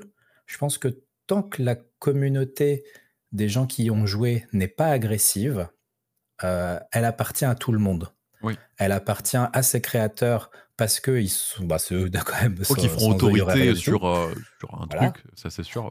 Euh, elle appartient aux personnes qui jouent au jeu parce que chacun y apporte, bah, comme on le disait aussi, tu vas peut-être pas interpréter la même chose en fonction de la période de ta vie auquel tu joues à un jeu. Et tout ça va se mélanger dans un champ des possibles. Mm. C'est presque genre du, du, scénario quantique. oui, C'est, euh, ça me fait penser euh, pas mal ce que tu dis euh, à, l'ancien univers étendu de Star Wars, où tu avais le canon des films qui constituait le, vraiment le squelette principal, et autour de ça, tu avais bah, tout l'univers étendu, qui des fois était, je suis désolé de le dire, hein, mais vraiment nul, mais, mais, complètement nul, mais les gens s'en rendaient Genre, il y avait, il y a trois clones de Luke qui existent. Il y a Luke avec deux U et il y a Luke avec trois U dans le futur. Mais en fait, euh, ce qui euh, prévalait comme règle. Ah oui, c'est, oui, bah, exactement, c'est vrai. Hein. Mais ce qui prévalait comme règle, c'était euh, de pas modifier euh, ce qui se passe dans les films, de pas faire mourir un personnage bah, pour le film d'après. Mais si quelque chose venait à être contredit entre un livre et un film, c'est le film qui prévaut. Et donc, il y a un petit peu cette notion de création-là autour de ça, c'est de se dire, bon, ben, le Final Fantasy, peu importe, euh, peu importe même l'œuvre d'ailleurs, le squelette principal, c'est ça. Maintenant, bah, on peut créer autour, on peut développer autour, jusqu'à ce que, effectivement, s'il y a quelque chose de noir sur blanc dans le jeu qui dit, euh, bonjour, je suis Linoa et pas Ultimessière, bon bah là, c'est compliqué de développer une théorie, à moins qu'il y ait une sorte de mensonge, machin, tu vois. Mais, euh, mais à moins que ça soit marqué noir sur blanc dans l'œuvre originale, il y a un champ des possibles qui ne peut euh, être que contredit que si euh, l'œuvre, dans une itération future, vient contredire ou affirmer justement cette possibilité-là. Et en un sens, bah, du coup, ça me fait beaucoup penser à l'univers étendu qui fonctionnait comme ça, en tout cas. Et si, si les films ont plus de valeur que les livres, c'est parce que c'est ceux qui sont les plus vus. Oui, Euh, plus je veux dire, vendeur il y a plus de- voilà, c'est- ça, ça va jouer aussi.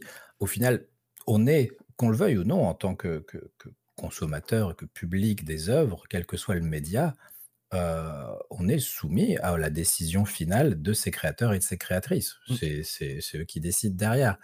Euh, bon, après, à part quand ça part dans des trucs aberrants, euh, comme J.K. Rowling a pu faire avec, euh, avec Harry Potter euh, Oui. sur certains personnages, où là, tu vois, bah, en fait, au bout d'un moment, il faut quand même qu'il. On peut pas sortir un truc juste comme ça et nous dire, par exemple, euh, bah, comme je disais tout à l'heure, euh, ouais, Jon Snow, il est informaticien, c'est un Ouais, et puis en fait, euh, bah, il faut quand même que derrière, ce que tu rajoutes, ce soit cohérent avec ce que tu as créé. Mais J'ai hésité à l'intégrer. euh, voilà, je, je voulais pas non plus partir dans un débat que je maîtrise pas. Mais c'est super intéressant ce que tu dis sur, sur l'auteur. Et justement, en fait, on a des valeurs. On a tous des valeurs qui, ont un curseur évidemment plus ou moins différent sur des domaines très différents. À qui appartient réellement l'œuvre? Par exemple, voilà, pour, pour citer J.K. Rowling, qui est voilà, assez.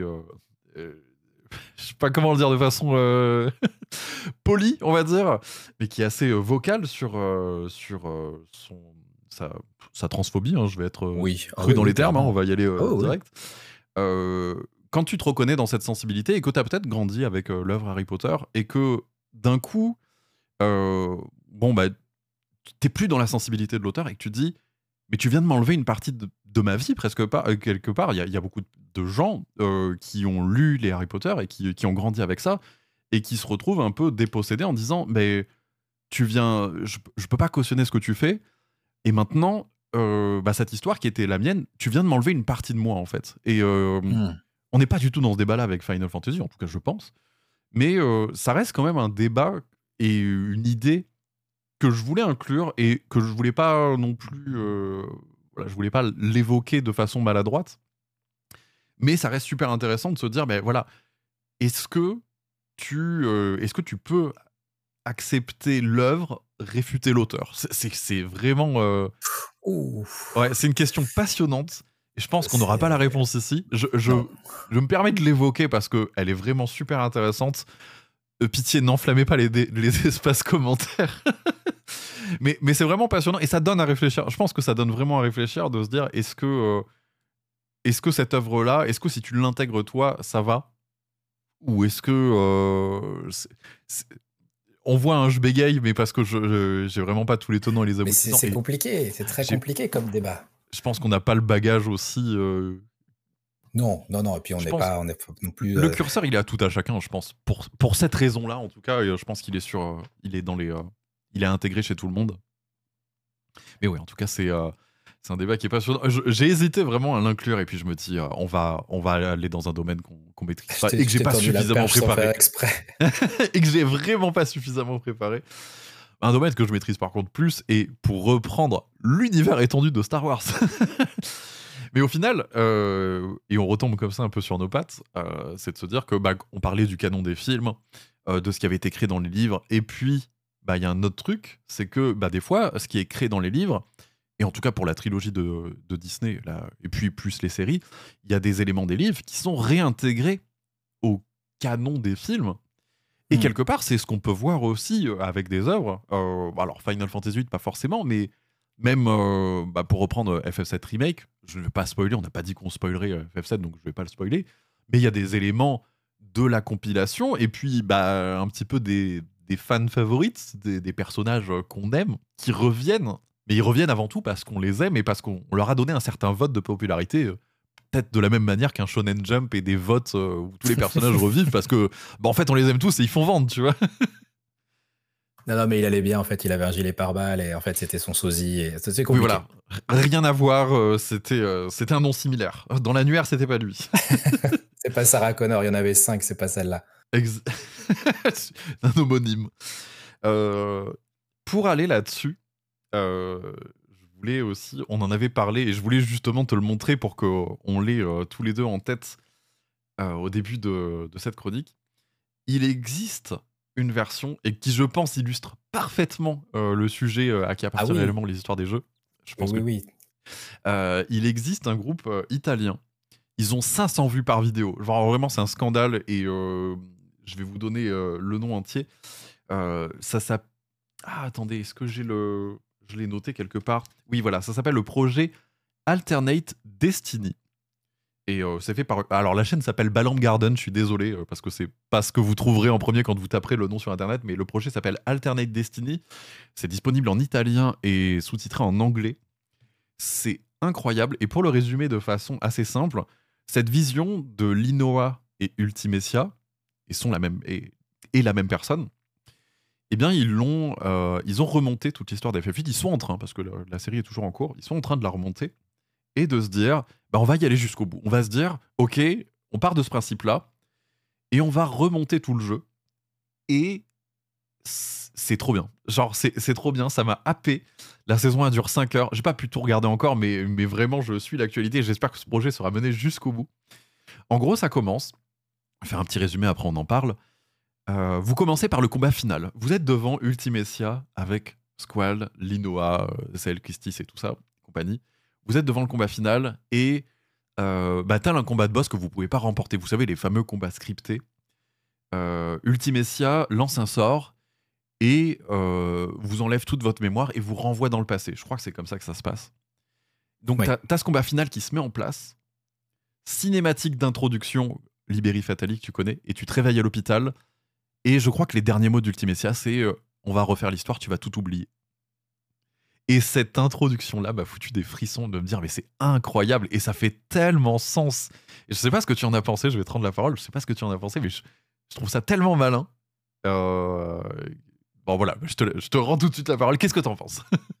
Alors, c'est mitigé dans le sens où euh, bah, si tu remontes une œuvre dans l'ordre qui t'arrange, tu peux lui faire dire ce que tu veux. Oui.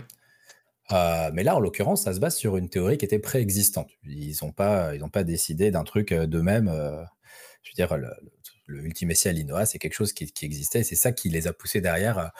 Et donc, en plus, euh, FF8 a ce côté, euh, c'est un jeu qui parle de, bah, de voyage dans le temps, euh, qu'on le veuille ou non. Alors pas à la Retour vers le futur, mais on a quand même à, un moment où Ultimecia revient dans le passé, à l'époque où Squall et les autres sont encore à l'orphelinat, et c'est du coup c'est là qu'elle choisit de transférer ses pouvoirs à Edea, qui est celle qui, s'occupe d'eux dans, le dans, l'orphelinat. Si mm. à ce moment-là, Squall adulte se retrouve en même temps que Ultimecia dans cette, euh, ce moment temporel et dit à Edea que il est un Cid, que c'est elle qui va fonder euh, les facultés pour euh, permettre de former les Cids dans l'idée de combattre Ultimecia. c'est Donc en fait, c'est on est, on est dans une boucle. Euh, si on combat pas Ultimecia, à la fin on voyage pas dans le temps, donc on se retrouve pas dans le passé, donc on dit pas à EDA de faire les facs et de former les Cids, donc on n'existe pas en tant que Cid, donc on combat pas Ultimecia, mm. donc on voyagerait pas dans le passé, etc. Et donc en plus si Ultimecia revient pas dans le passé, elle donne pas ses pouvoirs à EDA, et donc EDA ne devient pas possédé par Ultimecia par la suite avec euh, tout ce qui se passe dans les CD 1 et 2. Donc il y a du voyage temporel euh, et FF8 tourne sur lui-même. FF8 redémarre en quelque sorte quand, il, se, quand il se termine. Donc, de refaire comme euh, on, fait euh, les, Italiens, euh, le, groupe là avec, c'est pas incohérent dans le sens où puisque c'est une boucle temporelle, bah, tu peux remonter les choses comme tu veux. Oui. Et tu peux du coup leur donner un degré de lecture qui devient plus évident. surtout quand on voit qu'ils enchaînent, enfin, quand enchaînes Liberi Fatali après cette phrase du combat, en plus c'est même pas une phrase qu'ils ont rajoutée, c'est une, euh, c'est une, euh, je veux dire le combat d'Ultimecia, c'est le combat d'Ultimecia, celui du jeu, euh, où justement elle lance une compression temporelle, etc. Donc c'est juste que dans le jeu, dans la chronologie avec laquelle tu vis les choses, ça n'amène pas à ça. mais puisque tu pourrais rajouter une boucle temporelle au milieu, qu'est-ce qui t'empêche que l'histoire de FF8 se déroule entre le milieu du combat final et la fin du combat final. Oui, c'est un petit peu comme euh, tu revois ta vie défiler devant tes yeux. euh, mais, mais du Ah coup, bah tout ça, le combat c'est d'FF8, un petit peu comme un élan euh, shonen. ce qui, ce qui, ce est l'autre grande théorie de FF8 d'ailleurs. Ah, bah, écoute, je connais pas du tout celle-là. en fait, Squall, il y a une autre théorie qui dit que Squall meurt à la Ah fin du oui, CD1 oui. quand il reçoit un, un pic de glace formé par EDA et que dans la cinématique, tel que tu le vois, il le prend en plein cœur. Anatomiquement, c'est là où se trouve le cœur. Et le truc, tu le vois, c'est d'un côté du thorax, ça ressort dans le dos, donc je suis désolé, la horte, normalement, euh, c'est devenu un Oui, puzzle. puis, puis Donc, plus que cœur ou pas cœur, vu la taille euh, du, euh, oui, du voilà. bon, genre, ça, ça va de l'épaule, euh, ça va de l'épaule à l'abdomen. bon, à un moment, il s'en Oh, sort pas, quoi. Normalement, Et à euh, part si Yoshinori vraiment Kitase, t'as le SAMU sur place, mais... mais Yoshinori Kitase, qui est producteur et médecin, a, euh, a dit euh, non, c'est l'épaule. Oui, oui, oui, bah oui, bah bien sûr. Sur... Alors, on revoit tes propres cinématiques, euh, parce que il n'y a pas de problème. Mais tu vois, ça, c'est typiquement un truc de euh, non, non, c'est l'épaule. Tu, bah, je suis désolé, mais tu peux pas revenir sur une cinématique que tout le monde a vue. Oui. C'est, il y, a- il y a des angles qui font que quand même le doute est pas trop permis là-dessus.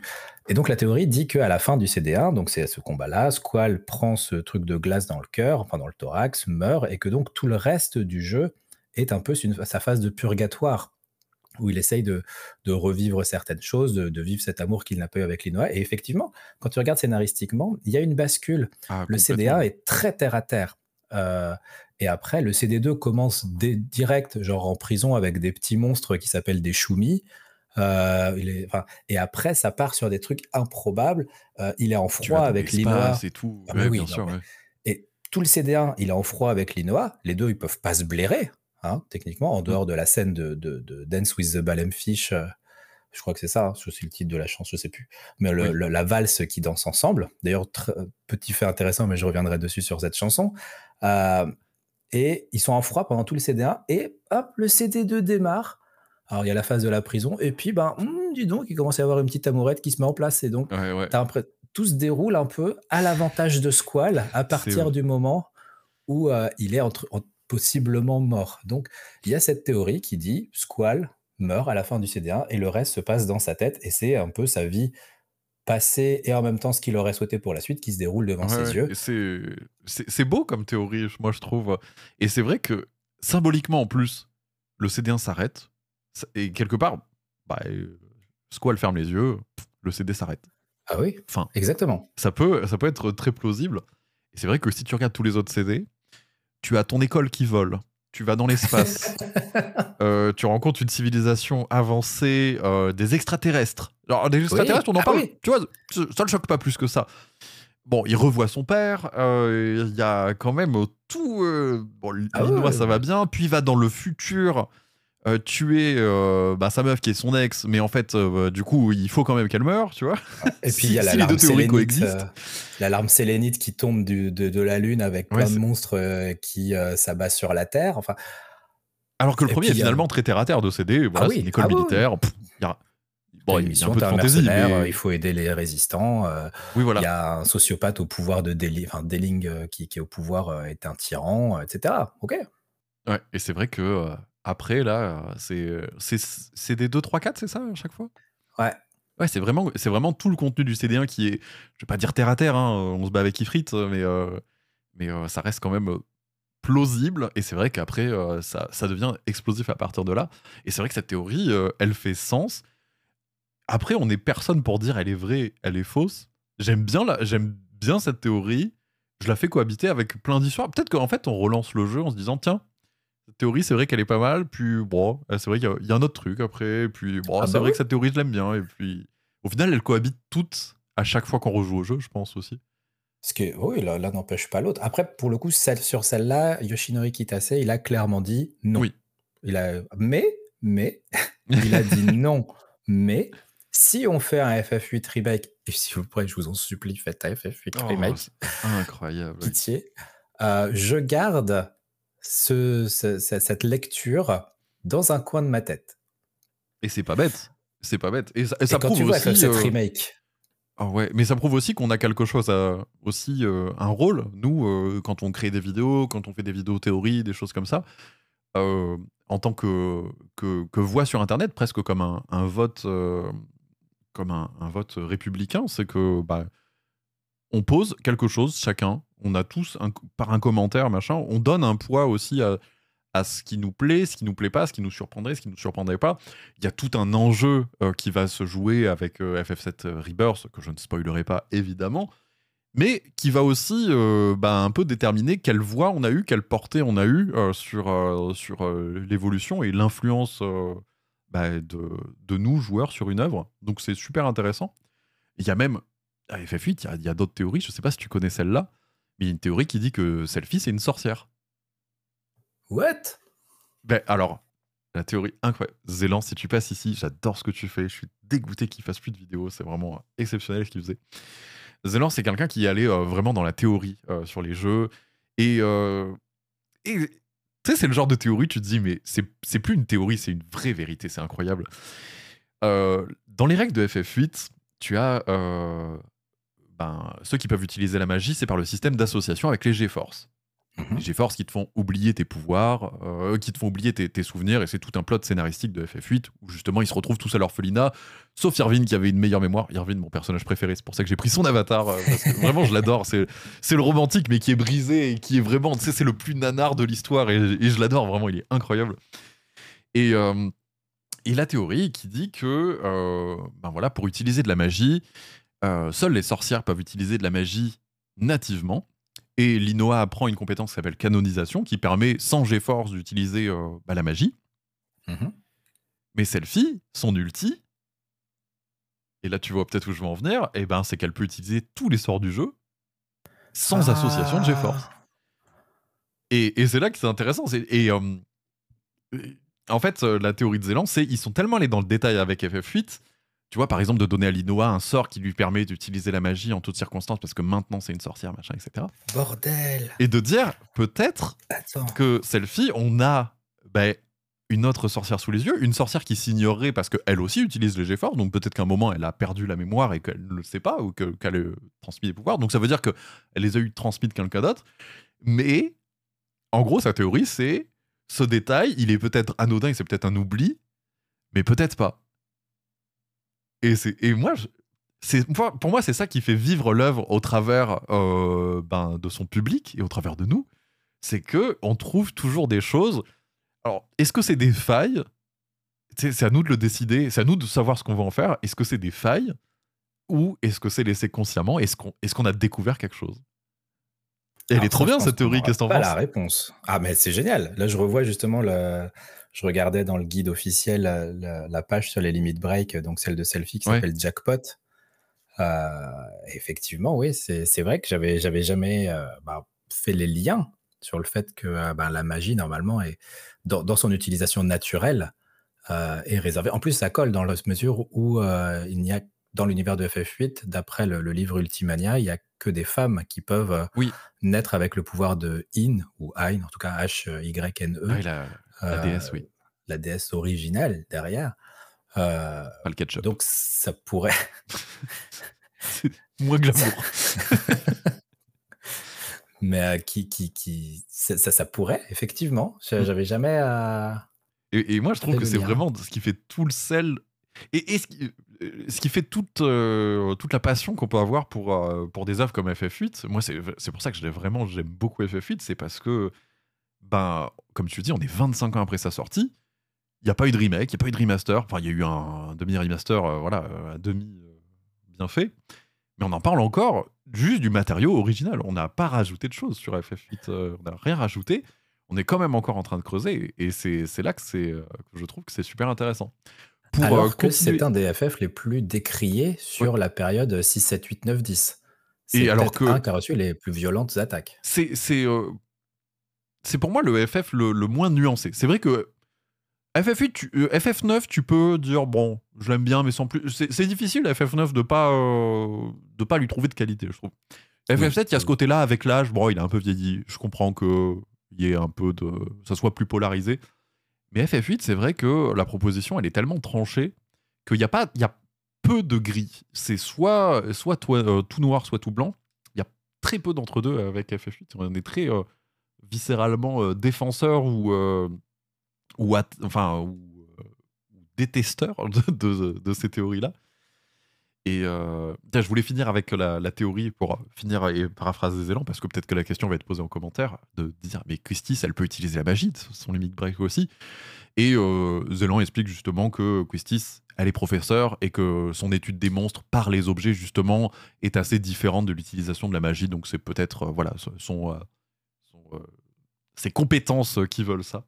Et du coup, celle-ci serait la seule à pouvoir utiliser euh, la magie hors, hors association de GeForce. Et, et vraiment, c'est ce que j'aime avec, avec FF8, c'est- son côté très, très soumis à interprétation. Peut-être trop, et je pense que c'est ça que les gens lui reprochent aussi, c'est peut-être trop soumis à interprétation. Et effectivement, bah, d'avoir des, des officiels qui réfutent les théories les plus solides, qui euh, épaissiraient, on va dire, l'intérêt du jeu. Bah, c'est peut-être ça qui est, qui est pénible, euh, de se dire, bon, bah voilà, au final, euh, ce qui donnait l'intérêt, c'est cette théorie euh, Ultimessia Linoa. Donc si elle est réfutée, qu'est-ce qui reste du jeu? Et ce qui pose vraiment cette question-là, à qui appartiennent réellement les histoires du jeu? Et je pense que voilà, ces, ces débats-là, euh, le bon exemple aujourd'hui continue d'alimenter nos Bah, ce qui- discussions. Ce qu'il faudrait retenir, je enfin, de, de ce que je pense, c'est que si il y a euh, dissonance entre, ou discordance entre ce que disent les, les personnes derrière la création du jeu et ce qu'en dit le public, du moment que ça se fait euh, dans un débat qui est sain, qui n'est pas agressif, euh, qui n'est pas fait sur un ton péremptoire, Oui, oui. et ben derrière, ça amène à des choses. au contraire, ça continue de, de permettre de développer le jeu et on peut avoir des, des remakes qui vont donner vie à des théories qui, sur le jeu original, auront été débunkées. Et parce, que ça s'est fait dans la bonne ambiance. Si tu le fais en agressant, en disant bah, c'est vous qui avez rien compris à votre propre création, bah, c'est sûr qu'ils vont pas se dire ah tiens, cette oui, personne oui. qui m'insulte, j'ai vraiment envie de mettre Ouais, sa théorie dans mon prochain jeu. J'ai déjà vu des commentaires comme ça sur YouTube où tu justement tu débunks en disant bah non mais tiens je te fais de la source ce que tu dis c'est euh, potentiellement faux euh, tiens si tu veux euh, matière ah non mais j'ai raison mais alors non parce que c'est une interview de Kitase de Nomura de Hironobu tu vois c'est bah non ah oui mais moi je connais mieux Final Fantasy mais, mais non ça Ah c'est de la mauvaise foi ça c'est autre chose en fait mais je suis assez d'accord et je vois que tu insistes dessus et tu as absolument raison c'est que je pense que tout débat est bon à prendre s'il est fait dans l'apaisement. Et c'est pas un débat euh, virulent qui va apporter quoi que ce soit à n'importe quelle œuvre. Et euh, dans tous les cas, euh, je pense que je saurais pas dire ce que- ce qu'est la communauté FF8. Je la trouve assez euh, bienveillante. Peut-être plus que FF7. euh, FF7 qui est vraiment le premier de, de beaucoup de gens, donc il y a des débats assez polarisés. Mais FF8, c'est vrai que bah, les gens sont un peu de leur côté. Le, le jeu, il est un peu moins euh, bien reçu, donc euh, ce C'est un peu des squales. Hein. Ouais, voilà, on est un peu entre nous. Voilà, exactement. On cherche notre Linoa finalement. qui serait notre, notre kit assez en accord avec nos propres théories. euh. Et oui, exact. Mais euh, justement, quand, quand je parlais des, des théories qui, qui le reprennent, alors est-ce que c'est fait volontaire? Est-ce que c'est est -ce c'est volontairement? Est-ce que ce n'est pas le cas? Euh, C'est ce que je te disais avant de, de l'enregistrement. C'est que euh, dans Dissidia, Ultimessia a des armes qui portent le même nom que celles de Linoa dans FF8. Ouais, ouais, c'est fou. Une époque où il était plus ou moins dit non, c'est pas le même truc. Et effectivement, puisque Dissidia est dans l'absolu, on va pas dire que Dissidia est canonique euh, dans l'univers de FF, hein, parce que sinon euh, ça devient vraiment n'importe quoi. Donc tu peux te permettre des, des- une liberté de- de- d'écriture et de choix euh, qui n'est pas la même que dans les jeux entre guillemets officiels euh, de, de la, de, de la temporalité euh, de chaque FF. Euh, et du coup, bah, peut-être qu'ils se sont permis ça parce que le débat était plus ou moins sain euh, et pas que du coup ça allait pas repolariser des, une guéguerre inutile. euh, Oui, oui. alors qu'au final, le seul but, c'est de se dire, mais en fait, on est en train de débattre parce qu'on aime le même jeu, bordel. c'est vrai. Hein, c'est... Dissidia, d'ailleurs, le Opera Omnia, si je dis pas de bêtises, le jeu mobile qui intègre, je pense, tout ce qui est euh, possible et inimaginable en personnage, qui va malheureusement s'arrêter dans pas longtemps. Euh, alors, faut prendre ça comme il faut prendre ça, mais considéré comme canon dans toute l'histoire de tous les personnages. Donc, je- Oh. alors, c'est- et tu, tu as des développements inattendus de, de personnages qui, de, de personnages secondaires qui vont parler ensemble de licences différentes. Euh, bon, ça, ça reste du matériau de communication pour moi de dire voilà c'est canon, bah jouez-y. Forcément il va pas dire non c'est facultatif, mais jouez-y. Donc euh, si tu dis c'est canon et tout est obligatoire, bon, forcément ça donne envie d'y jouer. Ce qui est par contre très intéressant, c'est que justement ce jeu-là donne beaucoup d'épaisseur à certains personnages qui n'ont pas eu forcément la chance de briller. Et euh, donc voilà, il y a aussi, euh, je pense, dans les, dans les communications, euh, avoir bah, est-ce que c'est une information ou est-ce que c'est de la communication commerciale aussi? De dire non, mais voilà, euh, c'est canon, Yoshinori Kitase qui réfute une théorie, bah, comme tu dis, à la sortie de Dissidia. Est-ce qu'on est en train de me donner une vraie information sur une œuvre ou est-ce qu'on est en train de me déguiser une communication? Et je pense qu'il faut être assez vigilant là-dessus. On peut apprécier une communication commerciale, il n'y a aucun problème mais euh, on peut aussi être prudent sur, euh, sur ce qu'on entend. Oui. Et puis dans tous les cas, voilà, c'est euh, au curseur de, tout à chacun de, savoir un petit peu où on veut se placer là-dessus, je pense. Du moment que ça permet à des gens de, créer du bon contenu, de se faire plaisir, de continuer à faire vivre l'œuvre, de faire les vidéos comme, comme ils ont pu faire sur Ultimate Salinoa, je veux dire, tout le monde est gagnant. Nous, parce qu'on continue de créer des choses, d'en discuter et de, de faire vivre le jeu. Eux, parce que bon, continue de parler du jeu alors que techniquement, il ne se vend plus euh, en dehors de, de certains trucs de rétro gaming ou euh, de, avec le FF8 Remastered. Mais c'est pas. Justement, ils continuent de vivre pour peut-être des générations qui n'ont pas connu le jeu à sa sortie et pour qui il paraîtrait obsolète aujourd'hui. Donc, oui, voilà, on a pris le relais des magazines qui périmaient dans le temps, en fait. Hein. Oui. Ouais, donc, euh, quelque part, Internet permet aussi bah, de faire vivre par des théories ou par des, analyses, des let's play, n'importe quoi. Mais, euh, mais euh, voilà, c'est sur une longue durée et je pense que l'équation de à qui appartient réellement l'histoire des jeux, les fans, euh, les joueurs ont quand même un poids non négligeable aujourd'hui.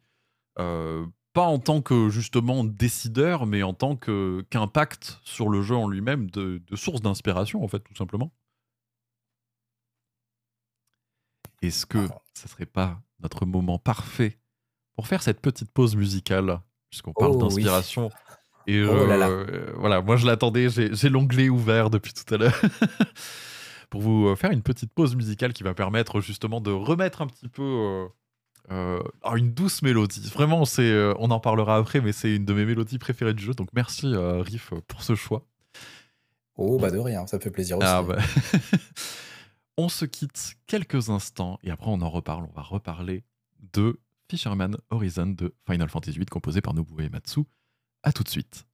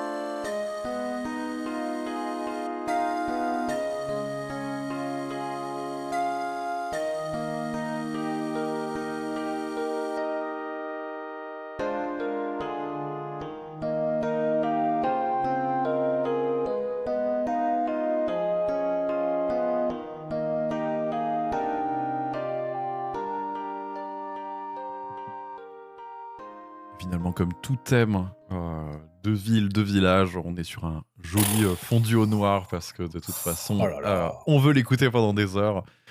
Vraiment toujours incroyable hein, ce thème. Alors, du coup, je te pose la question pourquoi ce choix Même si je suis entièrement d'accord, évidemment?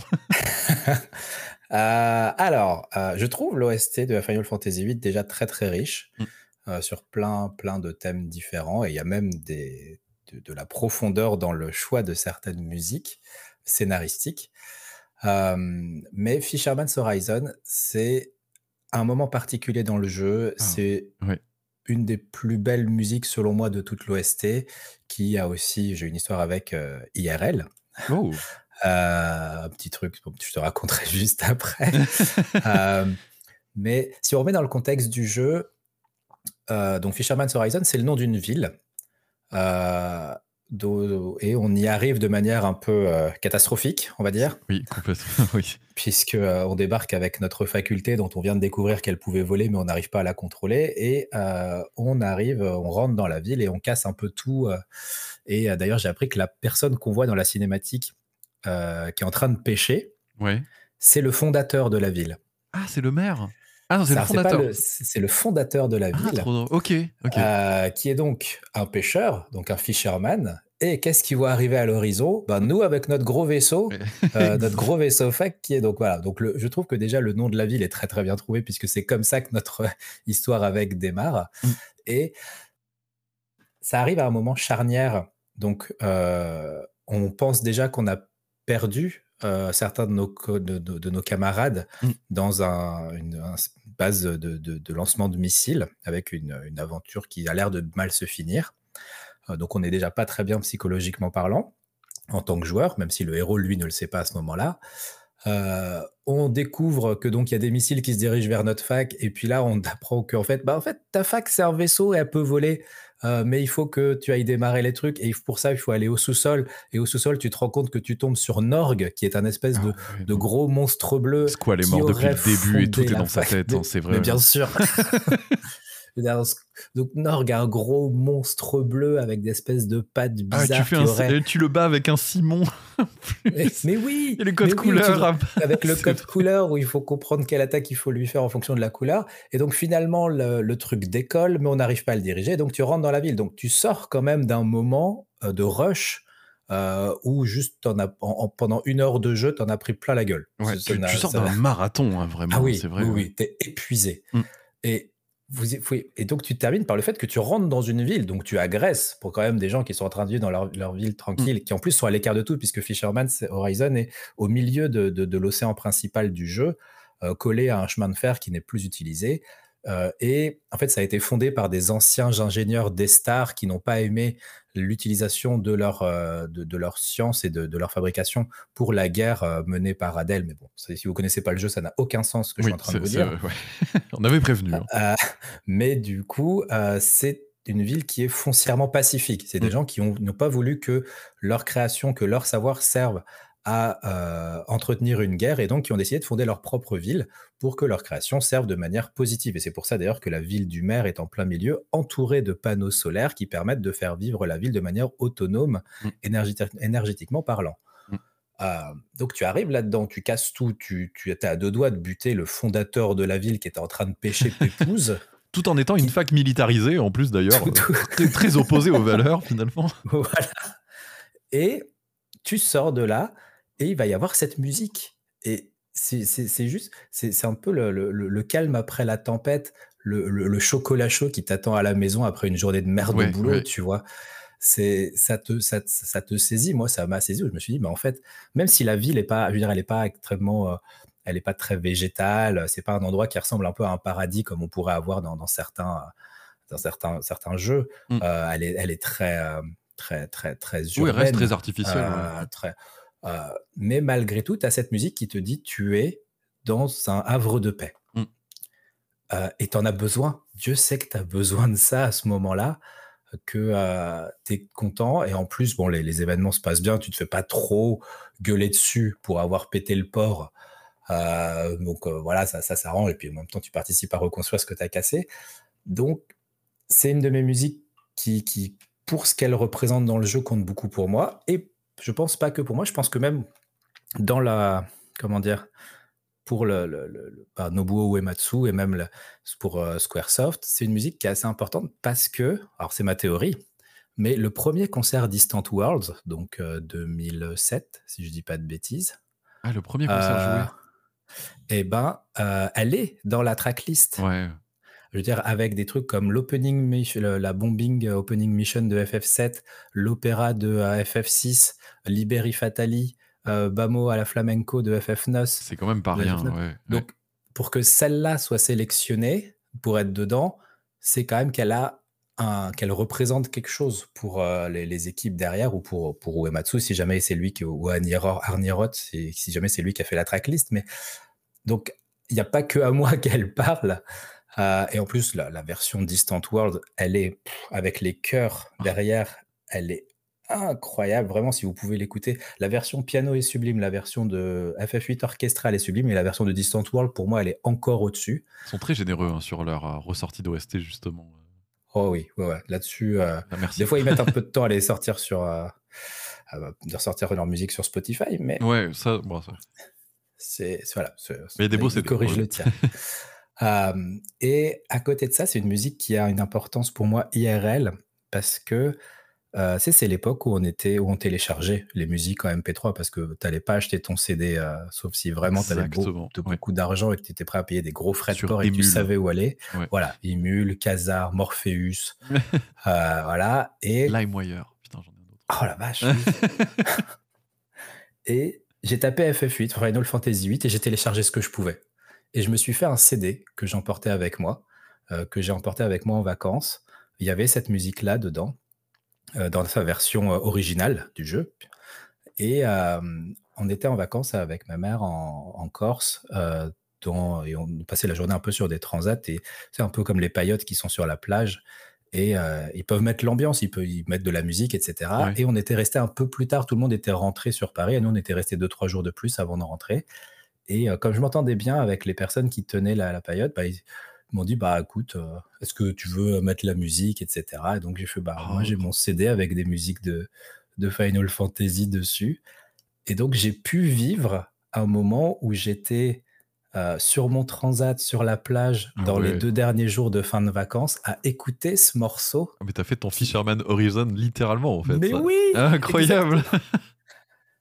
C'est voilà, il résonne en moi, heu, avec un autre morceau qui est un autre que que je considère un des plus doux de FF8, c'est, heu, Breezy, heu, qui est aussi un un thème, heu, alors c'est plus un thème de ville, mais général pour Oui. villes qui n'ont pas de thème particulier et voilà, c'est bah, enfin, vous venez de l'entendre, donc je veux dire, il y a aucune violence, il y a aucune agressivité. C'est ah oui, c'est très pacifique et c'est un thème dont on a besoin et c'est, c'est marrant ce contexte-là parce que, heu, on est aussi, heu, en tout cas, heu, bah, sur tes vacances, à une époque où, où on est dans une espèce de culture marginale. On n'est pas otaku non plus, mais on est dans Oh une non! espèce marginale où, on a très peu de personnes à qui communiquer notre passion. Là, demain, tu vas dans n'importe quel magasin, tu trouves des ouvrages de jeux, tu trouves, tu c'est démocratisé, tu trouves répondant maintenant facilement. Mais, c'est vrai que de vivre cette petite, capsule où le héros hors du jeu, je me rappelle qu'on découpait les posters dans les magazines, il y avait rien. Genre, heu, le le le paysage, heu, culturel hors d'un Micromania ou d'une boutique indépendante, il n'y avait pas de jeux vidéo. Le jeu le vidéo n'avait pas du tout la même place. Donc le fait d'en sortir un petit morceau du jeu et de se le réapproprier dans dans le quotidien, je trouve l'histoire trop touchante et et vraiment, heu, justement un peu marquante de pourquoi ça pouvait être important pour toi à ce moment-là. Ah, bah, ça joue énorme d'ailleurs, FF8 fait aussi enfin, sur de souvenirs, heu, que j'ai, c'est le premier jeu, heu, sur lequel j'ai eu une discussion avec, entre guillemets, «des adultes». Dans le sens où, bah, moi j'avais 14 ans, Ah! OK. et ma mère avait un couple d'amis, qui étaient venus à la maison. Ils ont vu que je jouais à FF8 et justement, on a parlé du jeu parce qu'ils y jouaient eux aussi. Ah trop ouais, c'est vrai que c'est des moments des moments qu'on vivait que trop rarement quand on était, plus jeune. oui, parce que pour moi, il y avait une séparation. Je veux dire, les parents, ils jouent pas aux jeux vidéo. Ils te Ouais. regardent un petit peu à la limite, heu, voilà, mais ça va pas plus loin que ça et c'est pas vraiment un univers qu'ils connaissent et donc toi, tu as 14 ans, tu parles avec des gens qui ont 30-35 et qui te disent: «Ah bah oui, nous aussi, on est en train d'y jouer. Ah bah tiens, tu as vu Linoa? Ah bah tiens, tu as vu Rain? Ah qu'est-ce que tu penses de ça?» et déjà, tu es content quand tu peux avoir une discussion avec des adultes euh, qui est naturelle, où c'est pas toi qui fais le forcing pour essayer d'entrer dans la discussion alors que ça te concerne pas du tout et que tu comprends pas vraiment de quoi ça parle. Donc là, c'est un sujet que t'aimes, que, que tu maîtrises quand même un petit peu, et c'est une discussion que tu peux avoir avec des adultes. C'était quelque chose où je me suis dit, mais en fait, euh, pour un jeu vidéo, ça m'est jamais arrivé avant. Oui. Et ça, ça m'a. Aujourd'hui encore, je m'en souviens. Je me souviens justement de, ces deux personnes avec qui j'ai discuté. Je me souviens de la, chambre que j'avais euh, là où on a eu cette discussion. Donc c'est vraiment quelque chose qui est ancré dans ma mémoire. C'est incroyable. C'est vraiment drôle. Et euh, je l'ai revécu. Je me suis involontairement dans, dans ce moment-là où tu peux parler de ton jeu euh, à personne pour la sortie d'FF16 où j'avais eu le jeu un peu avant. Et du coup, je l'avais terminé. Et, mais tu parles à qui? Et je, littéralement, j'étais, un contrat m'empêchait d'en parler. Et même, de toute façon, j'étais avant la sortie du jeu, je venais de voir les crédits et je n'avais aucun interlocuteur. Et j'ai dû attendre deux semaines le temps que des gens y arrivent et que tu, tu puisses euh, commencer à voir les débats. Et ça m'a remis dans cette période de me dire, mais euh, on était dans une frustration. Alors encore, on pouvait en parler avec euh, des amis à l'école et tout ça, mais t'étais quand même dans une espèce de rareté de discussion et que j'ai revécu un petit peu. Et c'est vrai que, bon, on se rend peut-être pas compte de la chance qu'on a maintenant, mais on est, euh, pas dans une culture euh, marginale. On est loin d'être dans une culture marginale maintenant. Plus maintenant. Et, euh, et voilà, on peut débattre, on peut, on peut voilà, lancer un podcast ou n'importe une chaîne, machin, et je regarde plein, plein, plein de vidéos, beaucoup trop de vidéos là-dessus. Et là où avant, en fait, bah, on était trop isolés. Et par Internet, euh, on pouvait pas se retrouver encore. Euh, et euh, maintenant, de, s'être retrouvé, ça, fait vraiment du bien. Et puis, de se remettre dans, dans un autre parallèle, bah, tu dis, bon, on a quand même bien progressé. Et c'est ça qui était cool. pour reparler de Fisherman Horizon, ça me fait penser aussi. Je le retrouve pas dans d'autres Final Fantasy, ce, ce côté d'un coup, tout devient calme. Sauf dans FF7, le thème d'Aeris où tu justement, ah. tu enchaînes la seconde mission du réacteur, tout se passe pas bien, euh, combat de boss, paf, tu tombes, et musique tranquille. Et c'est le seul parallèle que je pourrais trouver euh, musicalement entre FF7 et FF8, mais il y a la même virgule musicale. Je sais pas si tu avais fait gaffe à ça, mais il y a un peu la même virgule musicale.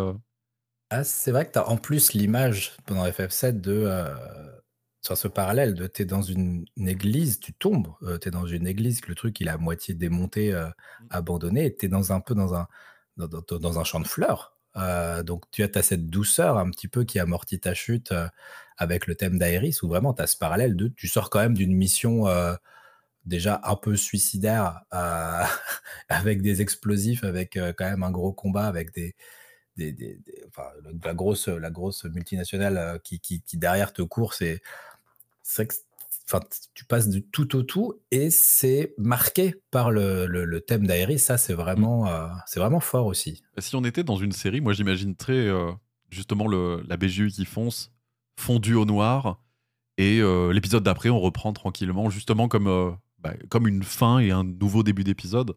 Ce qui est vraiment bien de l'avoir entièrement parce qu'on a vraiment le, plein potentiel narratif. Mais c'est vrai que bah, le format série se prêtait bien de dire bon, là on entame un nouvel épisode, dans FF7 Remake. D'ailleurs, euh, bah, tout est chapitré. Je crois même que tout est timé d'ailleurs dans FF7 euh, Remake pour euh, avoir une certaine durée. Donc tu as un peu cette, cette magie-là de te dire bon ben voilà, on, est Fisherman Horizon, c'est un nouveau segment du jeu et la musique te signifie que tu vas faire autre chose et que tu peux te calmer. C'est bon, c'est fini. Un petit peu ce côté-là de d'apaisement. Mais c'est vrai que j'aime beaucoup cette musique-là. Que je tu l'apprécies d'autant plus. Concert. Ah, ça, c'est un de mes regrets euh, sur Fisherman's Horizon. Euh, autant le premier concert Distant World que j'ai fait, c'est le 4. Euh, bah, j'ai pleuré, hein, j'ai pleuré tout le long. Ah. c'est ça. On va, voilà. D'ailleurs, c'est oh, le, jour où je me suis, où je suis rentré chez moi à 1h du matin et où j'ai installé FF14 parce que je connaissais pas du tout FF14. Ah, C'était une époque où je jouais plus trop aux jeux vidéo à cause ah, de mes tu, tu, avais Suzanne Calloway, du coup. Euh, oui. Ah oui. Bah, meilleur argument hein, pour lancer FF14, la, voix de Suzanne Calloway qui faisait la cantatrice. Euh, incroyable. Ah oui, et puis alors quand t'enchaînes sur les deux dernières extensions avec la voix d'Amanda Hachen, euh, tu fais ok, c'est bon, très bien, vous voulez que je me déshydrate par les yeux de manière dramatique? Allons-y, c'est la fête. Et voilà, le, pouvoir de la musique, euh, même sur des jeux que tu connais pas forcément, parce que je connaissais pas FF14, j'ai entendu Answers, Euh, j'ai pleuré de voir, alors Ah que je connaissais oui. pas le truc, il y avait la cinématique qui passait derrière. Je suis rentré chez moi. J'ai le, j'ai la, je suis allé sur Steam. Sur Steam, tu peux voir à quel jour et à quelle heure tu as acheté un jeu. Ouais. Euh, et j'ai regardé, donc le concert était quelque chose comme genre le 14 mars 2014. Et sur Steam, le 15 mars à 1h20 du matin, j'ai acheté FF14. Euh, Parce incroyable. que la musique sortait pas de ma tête. Parce que j'étais, mais en fait, ça m'a saisi émotionnellement. Answers est Euh, incroyable. C'est pour moi une des plus belles cinématiques de Final Fantasy d'ailleurs. Ah oui, oui, ouais. C'est... Et, et, bah, tout, comme, euh, tout comme pour Liberi Fatali, elle te laisse avec un nombre de questions sans réponse euh, qui euh, te pousse, euh, qui, qui, fa- qui fait une, cu- une curiosité qui va, qui va te pousser vers, vers le jeu et vers l'histoire, alors même que la réponse à certaines questions Non, sont ouais. pas Oui, surtout pour FF14. n'est pas dans l'histoire principale de FF14, mais dans du contenu optionnel à l'époque au level. Et ça, c'est vicieux. Oui, c'est vrai. Ouais, ouais, que j'ai pas encore fait d'ailleurs. que J'ai pas encore fait. Mais euh, oui, c'est vrai. Du coup, j'en profite pour une question qui va très très bien avec ça. C'est pour ça que je l'avais maintenant. Euh, on parle du concert, on parle des. des- C'est quoi les moments qui te marquent dans les jeux? C'est quoi les moments où tu te dis, il y a, y a que moi qui suis devant ça? Moi, je vois, tu sais, par exemple, euh, les panoramas de Xenoblade Chronicles. C'est un moment pour toi. Putain, je pense que ça te marque aussi, ça. Mais c'est quoi le moment, particulièrement dans FF8, mais après, peu importe, mais c'est quoi le moment où tu te dis, ok, on voit tous la même histoire, mais, mais là, c'est la mienne? Ah, Il faudrait que. ah, c'est difficile parce que ça fait longtemps que je l'ai. Enfin, faut- je l'ai refait là avec la version remastered. Ouais. Mais euh, bah, je, je l'ai je l'ai fait tellement de fois que. euh, voilà, juste là, pour la première fois, j'ai réussi à avoir toutes les cartes euh, et à battre toutes les. Enfin, à faire le triple triade et, et à faire en sorte que la règle aléatoire disparaisse. Oh, Euh, parce que grâce au guide officiel, je sais exactement ce qu'il faut faire pour faire apparaître ou disparaître telle ou telle euh, règle. oh, mais j'aurais rêvé hein, de ce guide, hein, j'avoue. Ah c'est, c'est- je vais t'envoyer, je te prendrai une photo de ce, ce- cet organigramme, de ce schéma qui te dit ce qu'il faut faire avec les règles, c'est à s'arracher les cheveux. Ah oui, oui, bah, j'imagine bien, oui. Euh, mais bah voilà, donc FF8, je l'ai fait il y a très longtemps. Après, je l'ai refait plein de fois. C'est vraiment un jeu qui m'a suivi dans plein de périodes de ma vie. Donc, bien sûr, il y a la cinématique d'intro où, euh, bah, je me suis, enfin, juste tu te mets dedans, tu fais ah d'accord. Donc en fait, c'est c'est un jeu vidéo. Je suis Ouais. en train de, on, on en est à ce niveau-là de dans l'évolution du média. J'étais pas prévenu et j'étais pas prêt tout court. Euh, donc voilà. Après, euh, ah si, si, bah si. En fait, c'est une évidence euh, dans l'espace quand tu vas récupérer Linoa. Oh là là, oh, je- je- j'en pleure de ce passage. C'est. Ouais.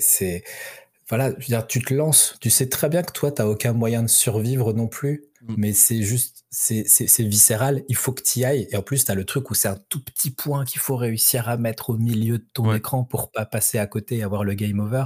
Et après, t'as cette cinématique quand, euh, quand ils sont tous les deux ensemble. Bon, heureusement, après, t'as le Ragnarok qui débarque de nulle part Oui. parce qu'on est dans le rêve de Squall, vu qu'il est mort à la ouais. fin du CD1. C'est- je le rappelle, évidemment. Mais euh, voilà, ça, c'est quelque chose. Ça, cette cinématique-là, elle était folle. La, la première fois, tout simplement, ben, même le Ragnarok, la première fois, parce que c'était mon premier JRPG comme ça. Et donc, le, le, le, le moment clé de beaucoup de JRPG, c'est le Ah moment oui. où tu débloques le moyen de transport euh, universel. Souvent, on te file soit un bateau, une voiture, des trucs comme ça, et t'es un peu contenu, Oui, comme la fac de Balamb, t'es quand même assez limité parce qu'elle peut pas voler très haut. Euh, le Ragnarok, il va à la hauteur que tu veux, donc c'est bon, c'est fini. Tu- là- et là, tu te refais toute la map, tu te réappropries Ah, tu- toute tu- la map. Ouais. Tu vas, tu vas, tu vas chercher Pampa Senior sur son île de sable. Tu vas aller dans le, le- le- le- les recherches, le- le- les structures où il y a, ah, là où il y a, ah, comment il s'appelle, euh, ou aller faucher- l'équivalent du Minotaur, mais qui est pas le Minotaur, où tu vas récupérer la, la dernière G-Force. Euh, Oh, tu oui, avec oui, les, avec, euh, de pression, Monarque. Qui, qui possède Voilà. l'arme de Cloud, en plus, euh, easter egg euh, entre les oui. deux jeux. Tu... Ah ouais, non, c'était incroyable. Les fouilles de Deep Sea, d'ailleurs, encore une fois, vidéo incroyable de Zélan euh, qui euh, justement te met toute une théorie sur les fouilles de Deep Sea, pourquoi elles se sont arrêtées, qu'est-ce qu'ils y ont trouvé et tout ça. Genre vraiment, encore une fois, il y, a- il y a tellement de choses à voir. Euh, Les fouilles de Deep Sea, c'est du contenu avec euh, du storytelling environnemental partout et donc des réponses nulle part. Et c'est ce qui est fascinant dans, dans ce jeu-là. Ah, mais tu peux tu peux faire un un truc spin-off juste sur l'histoire de de ce de la structure de DeepSeek. Ouais, un DLC, j'ai écouté un ouais, DLC à ouais, la bah. Yuffie, heu, c'est vrai. C'est marrant, heu, le tu as parlé de l'espace et heu, je pense en fait, j'y ai pas repensé, mais c'est vrai que quand, tu me l'as dit, c'est vrai que le moment de l'espace où Linoa elle dérive et que tu vas la chercher, je crois que le déclic c'était pas: «Allez, heu, mon personnage doit aller la chercher», c'est: «Je dois aller la chercher» et tu sais, c'est là que ça fait Ouais, toute la ouais, différence. ouais. C'est, heu, c'est pas Squall qui va, là, c'est moi et heu, tu as tu as ce côté, heu, où en fait, tu tu gommes la frontière de l'avatar et et c'est, ouais, c'est des moments-là où en fait, tu as l'impression de vivre tout seul l'aventure alors que tout le monde a le le le même ressenti, les mêmes actions à faire, le même script au ensuite. Mais je je je comprends bien. C'est vrai que ce passage, il est vraiment très marquant, avec, heu, bah, Linoa qui revoit la bague et tout ça, qui allait devenir une invocation plus tard, mais voilà, tout ça n'est vraiment une théorie annulée, évidemment. Mais ça fait partie de ce que tu me disais au début. Tu tu me demandais, heu, ce qui faisait que pourquoi j'avais choisi FF8, pourquoi ce il m'avait marqué, heu, et où je te disais que ça dépend aussi des des moments de notre vie où où on joue à un jeu et heu, Squall est un connard au début du jeu, on Ouais. va pas se mentir, heu, il est très égocentré, heu, la façon dont il parle à Kistis, heu, c'est catastrophique, enfin, c'est vraiment tu as envie de lui mettre des claques et en fait, c'est quelqu'un de très renfermé, qui a peur d'exprimer ses émotions, qui a qui a peur de l'abandon, Ah, c'est la bête que, blessée, heu hein, ah littéralement, ouais. exactement, Ouais. il il est déjà perdu à gérer ses propres émotions, à essayer de pas les exprimer, heu, à les extérioriser, qu'il a pas envie de gérer celles des autres. Ce qui du coup parfois est blessant pour les autres parce que les autres lui demandent pas d'avoir des solutions ou de de régler leurs problèmes, juste d'être là, de de les écouter et il en est même plus capable. C'est notamment le rapport avec Kistis qui lui dit: «Bah, ça va pas, est-ce que je suis pas trop jeune?» ou ça et. Il est là: «Bah, écoute, ce ça m'intéresse pas ce que Ah, le tu dis, fameux heu». en anglais whatever What que qui qui a été repris qui a été repris, le whatever qui est mythique parce que quand ils ont sorti le Theatrhythm, heu, Final Bar Line, heu, pour la Saint-Valentin, heu, 2023, ils ont sorti des petites images de de de chaque FF ah avec une ligne de dialogue, sont et donc tu étais toujours des petites des petites phrases mignonnes et cetera. Et à un moment tu vois juste Squall et Linoa et Squall qui fait: «Whatever».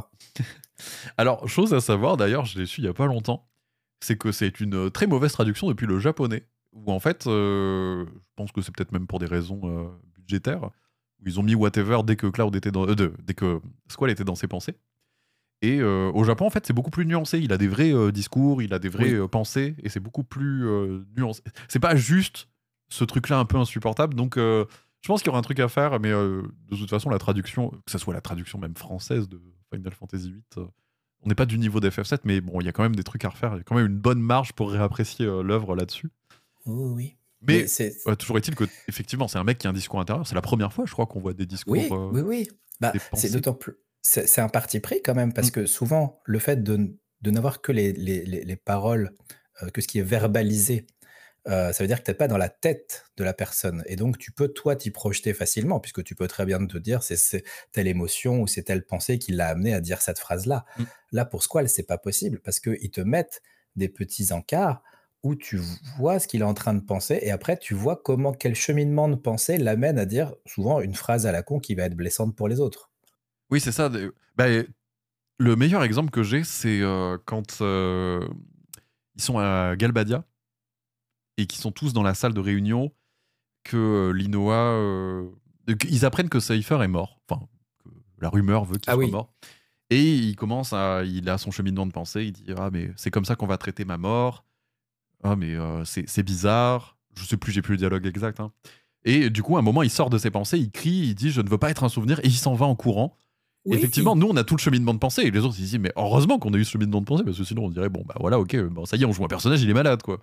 Mais lui, il a tout ce cheminement de pensée et heu, ça ça nous aide à avoir de de l'empathie et ça nous aide même à à comprendre sa construction, heu, en carapace et sa déconstruction avec Linoa et puis son apaisement avec son passé par, heu, l'orphelinat et tout ça et heu, je trouve que c'est un développement vraiment touchant. Peut-être un peu maladroit au début, mais vraiment très touchant, heu, sur, sur le long terme et c'est un jeu qui parle juste d'amour. C'est peut-être pour ça qu'il a été, un peu, critiqué à sa sortie, mais c'est un jeu qui parle juste d'amour et qui en parle très, très bien, je trouve. Il le fait très bien et de manière même plus riche que ce que j'avais, heu, moi dans mes lectures perçues. J'ai j'ai lu récemment, heu, alors que je me trompe pas, je crois que c'est Les Mythes de Final Fantasy écrit par Rémi Lopez chez Sœur d'édition, Ouais. heu, où il reprend chaque FF et il en fait, sur, un axe principal de l'histoire, une analyse assez poussée et donc il parle notamment de dans les FF dans FF8 de, l'anima donc cette, part, heu, donc on est dans la la pensée de Carl Jung. Après on adhère, on adhère pas, c'est juste pour la réflexion, hein, chacun fait ce qu'il veut. Oui.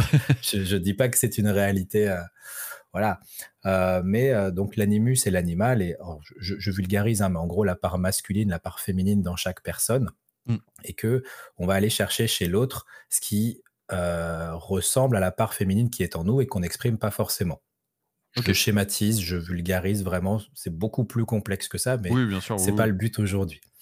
Heu et donc tu as 2 rapports, heu, de alors un qui est un couple et l'autre qui est un rapport homme-femme dans FF8 qui sont intéressants à mettre en parallèle. C'est l'évolution Squall-Linois et l'évolution Cypher, heu, Edea Ultimecia, où les Hein? 2 évoluent au fil du jeu, sauf que Cypher, comme il va trouver quelqu'un qui va le le comment dire?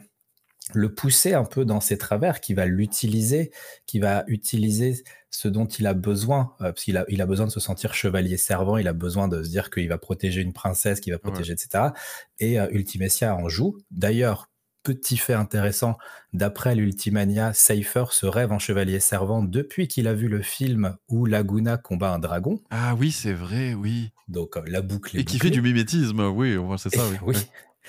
Et, heu, et on le voit en fait même au niveau de son de sa cape qu'il porte, heu, de du manteau qu'il porte dans le jeu en fait, qui qui se dégrade au fur et à mesure des combats qu'on a contre lui parce qu'il se délite, Mmh. heu, il va de moins en moins bien justement parce que il au fond de lui, il sait qu'il va pas dans la bonne direction et c'est pour ça qu'heureusement l'histoire se termine bien pour lui. Heu, mais, il tu tu vois 2 cheminements entre Squall qui est vraiment un petit con, heu, qui va petit à petit apprendre à s'ouvrir, parfois en passant par du clash, mais qui va accepter, heu, sa sa part d'émotions intérieures, qui va accepter de les exprimer, qui va accepter de s'ouvrir aux autres grâce au travail de Linois. Pas que, il y a tout le groupe qui participe, mais Oui. c'est dans le le rapport justement des 2 couples que je fais ce ce lien-là et à côté de ça, Cypher qui, lui, n'a pas la chance de tomber sur quelqu'un qui va avoir la même patience, la même gentillesse, la même empathie, la même attention que Linois pour, heu, pour Squall et qui du coup va lui aussi évoluer, mais de manière, heu, négative parce que justement, il va s'accrocher à quelqu'un qui ne lui veut pas du bien et ce parallèle-là est très bien expliqué, dans le livre de Rémi Lopez relation toxique, que oui, oui. je je vous recommande vivement parce que pour chaque Final Fantasy, à chaque fois, je me suis dit: «Waouh, OK, j'avais pas ce degré de lecture, Ah, alors c'est génial». les mondes selon Final Fantasy, hein, je crois, il me Ça semble. do ah, c'est peut-être ouais. OK. Bon, bah, juste, heu, écoute, heu, j'ai pas eu encore l'occasion de le lire, mais il est pas loin de moi, donc heu, tu m'as donné envie. Et en plus pour Cypher, je vois aussi un truc, c'est que, bah, alors il répond à l'opposé à à Squall, dans le sens où Squall, il va justement se fermer aux autres et Cypher, justement, il va chercher ce besoin de validation auprès des autres.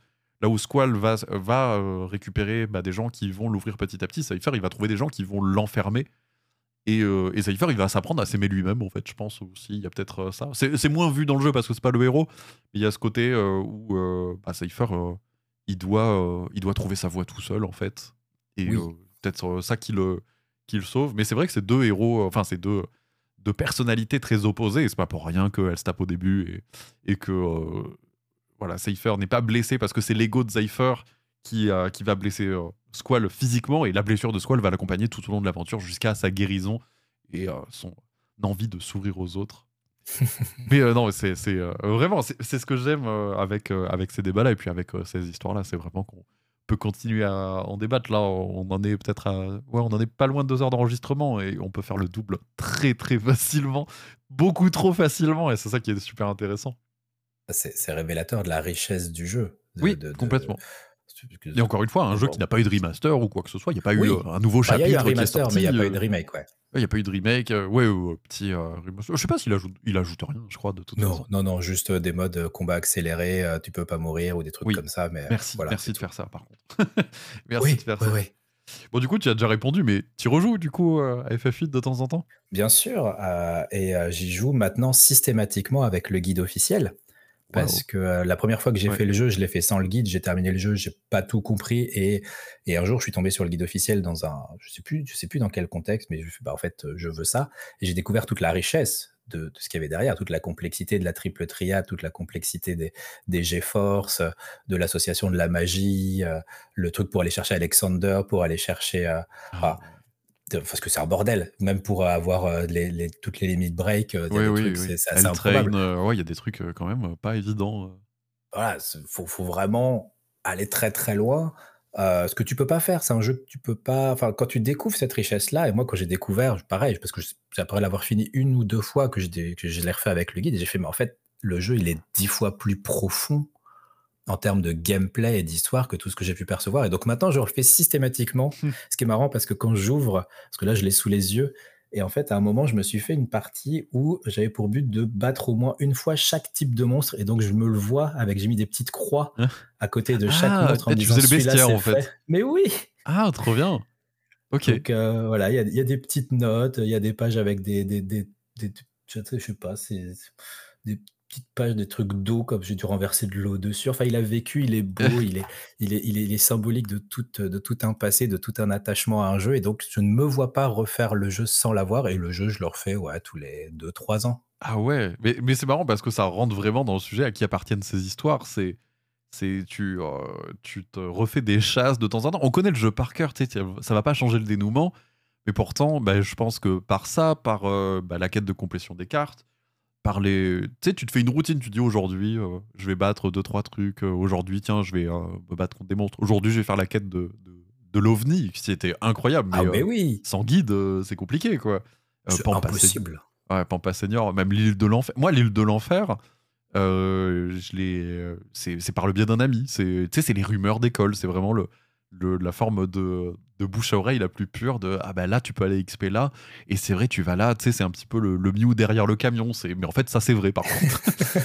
Et, et, puis tu te rends compte qu'en fait voilà ça c'est trop bien. Et, et c'est ce côté là tu sais c'est le jeu n'a pas tout dit. Donc il y a un champ des possibles pour te donner euh, euh, il y a plein de chemins. Et donc du coup à chaque embranchement tu prends le tien. Et puis au final la route dessinée bah du coup c'est pas le même pattern que tout le monde.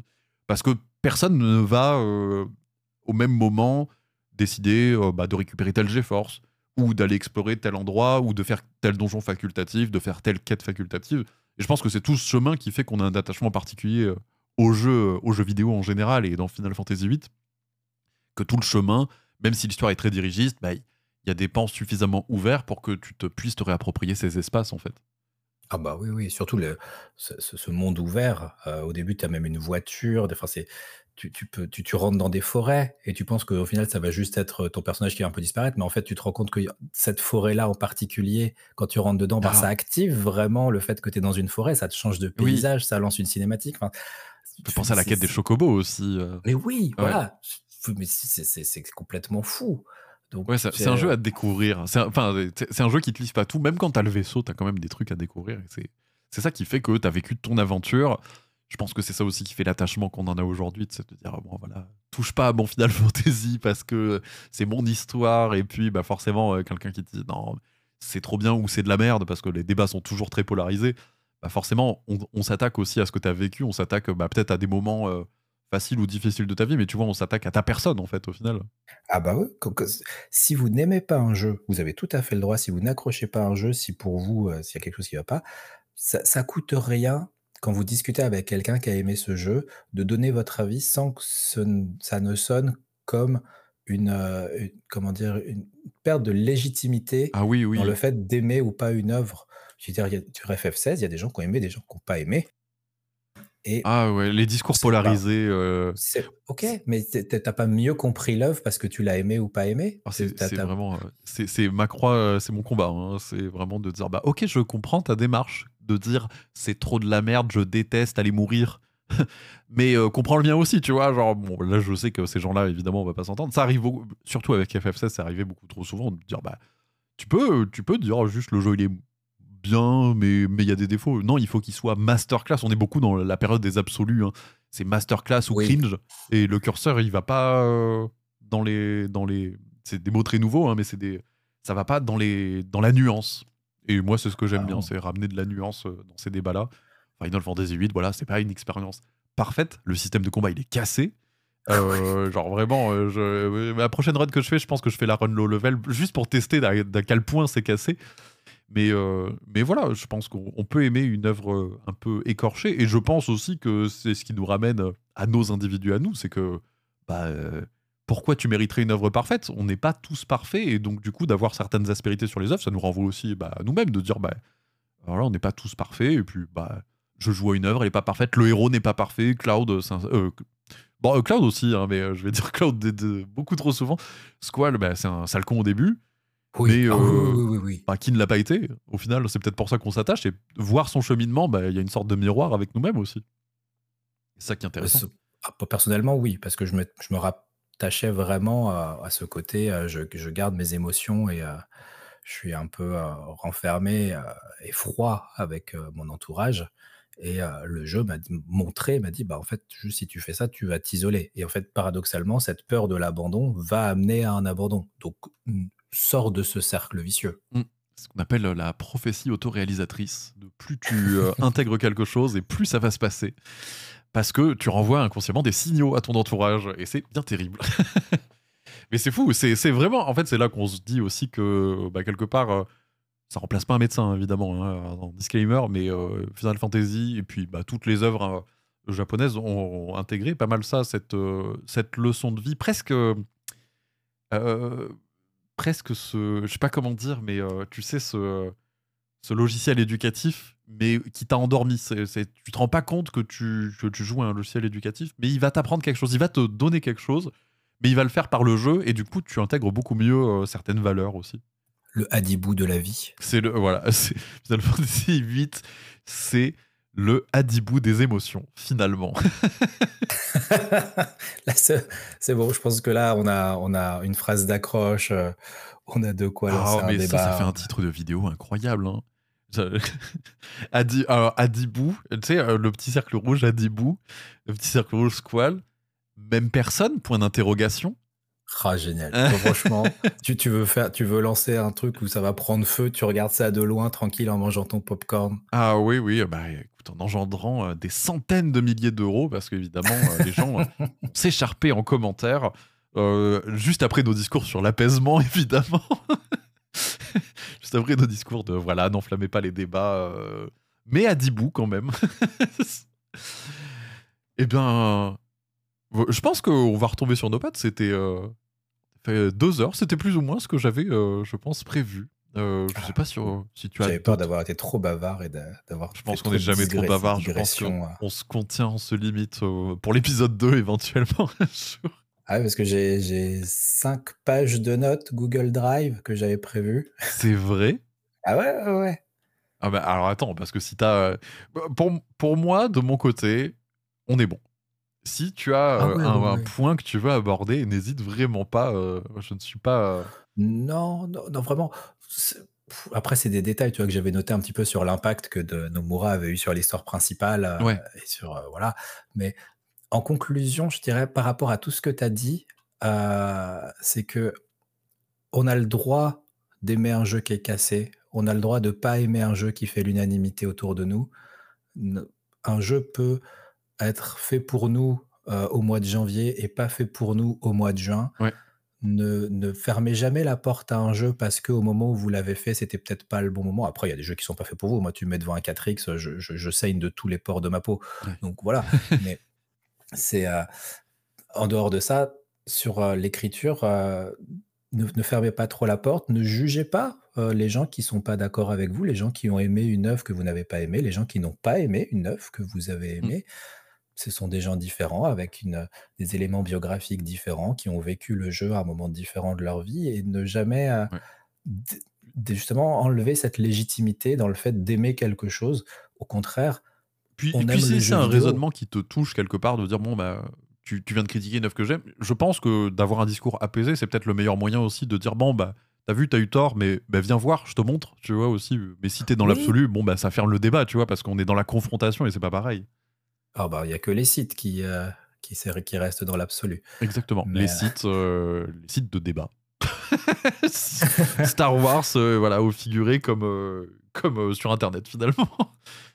Et dernière euh, euh, supposition, mais alors là je pars très loin parce que je n'ai rien trouvé sur internet qui évoque ça. Ah, Je suppose que euh, parmi les personnes qui ont travaillé sur Final Fantasy VIII, il y a des fans de courses de voitures et de Formule 1. Parce que c'est quand même bizarre que dans un jeu sorti en 1999, on a un personnage qui s'appelle Irvine, comme Eddie Irvine, qui était le deuxième pilote de Ferrari cette année-là. Et qui était le premier pilote de Ferrari Michael Schumacher, dont le surnom était Schumi, qui sont euh, des personnages que l'on retrouve dans Final. Fantasy VIII. Et un des circuits, pas de Formule 1, mais de course, notamment de GT d'une manière générale, qui s'appelle euh, Laguna Seca, donc comme le personnage de Laguna, qui est aussi donc derrière, si vous voulez, le nom d'une voiture d'une manière générale. Donc pour moi, il y aurait peut-être vrai. quelque chose. Voilà, c'est euh, Monsieur Kitassé, si vous m'entendez aujourd'hui. N'hésitez pas dans FF8 Remake de mettre des logos Ferrari. Écoutez, Je saurais je- lire la. Je l'ai dans l'oreillette, il me dit qu'il ne se ferme pas la possibilité dans un éventuel remake à inclure des éléments narratifs, de rajouter un frère à Squall pour effectivement le faire rire, Euh, parce que Squall ne rigole pas, et je pense que ça pourrait rajouter euh, beaucoup euh, de profondeur à l'histoire si son frère Harry... Oh mon dieu. euh, Oh mon dieu. ah, elle était dure à placer, elle était très dure à placer, et c'est réalisé par des professionnels. Je n'étais pas au courant de l'intervention de Ah, je- Riff. Je la cherchais, j'étais là, attends, mais il va où? Où est-ce que. Attends, je, je l'ai pas, je l'ai pas, je l'ai pas. Bravo, bravo. Eh ben, bravo à toi, merci beaucoup. C'était euh, vraiment un échange passionnant. Je... Encore une fois, c'est la première euh, mouture du match bleu de façon euh, traditionnelle. Merci Riff de t'être prêté à l'exercice. Il faut savoir un truc aussi. Si vous êtes arrivé jusque-là, vous avez droit d'avoir cette anecdote. C'est que c'est complètement Riff qui m'a donné envie euh, de me lancer dans le podcast parce que j'aime beaucoup euh, ces formats. Bon, on va Ah dire ouais. que entrée, plat, dessert. euh, voilà, tu mets un coup de peinture bleue par-dessus, c'est le match bleu, euh, puisque je demande à un invité de venir avec un sujet, euh, un débat, un jeu et une musique, au final, euh, comme entrée, plat, dessert, finalement, peut-être. Oh, Donc, c'est c'est euh, pas tout à fait. euh, T'as t'as quand même trouvé ta formule. hein. oui, euh, après, je- voilà, évidemment, euh, mes avocats m'ont euh, m'ont aiguillé sur des, des questions juridiques. Mais voilà, ça me faisait très plaisir de t'avoir en premier épisode comme ça. Pour moi, ça, Ah. ça ouvrait sur, euh, sur l'hommage. Et puis, euh, bah, je savais qu'on a eu, on a déjà eu quelques débats euh, assez passionnants. Autant en enregistrer un, euh, c'est bien. Voilà, on m'avait dit que euh, mon format était peut-être un petit peu de court. Là, vous avez deux heures, je pense que ça va. Et puis après, euh, on risque d'enregistrer un petit podcast avec euh, Rich for Piscine pour avoir euh, peut-être une partie 2, peut-être une suite. Mais dans un autre, enfin, vous verrez.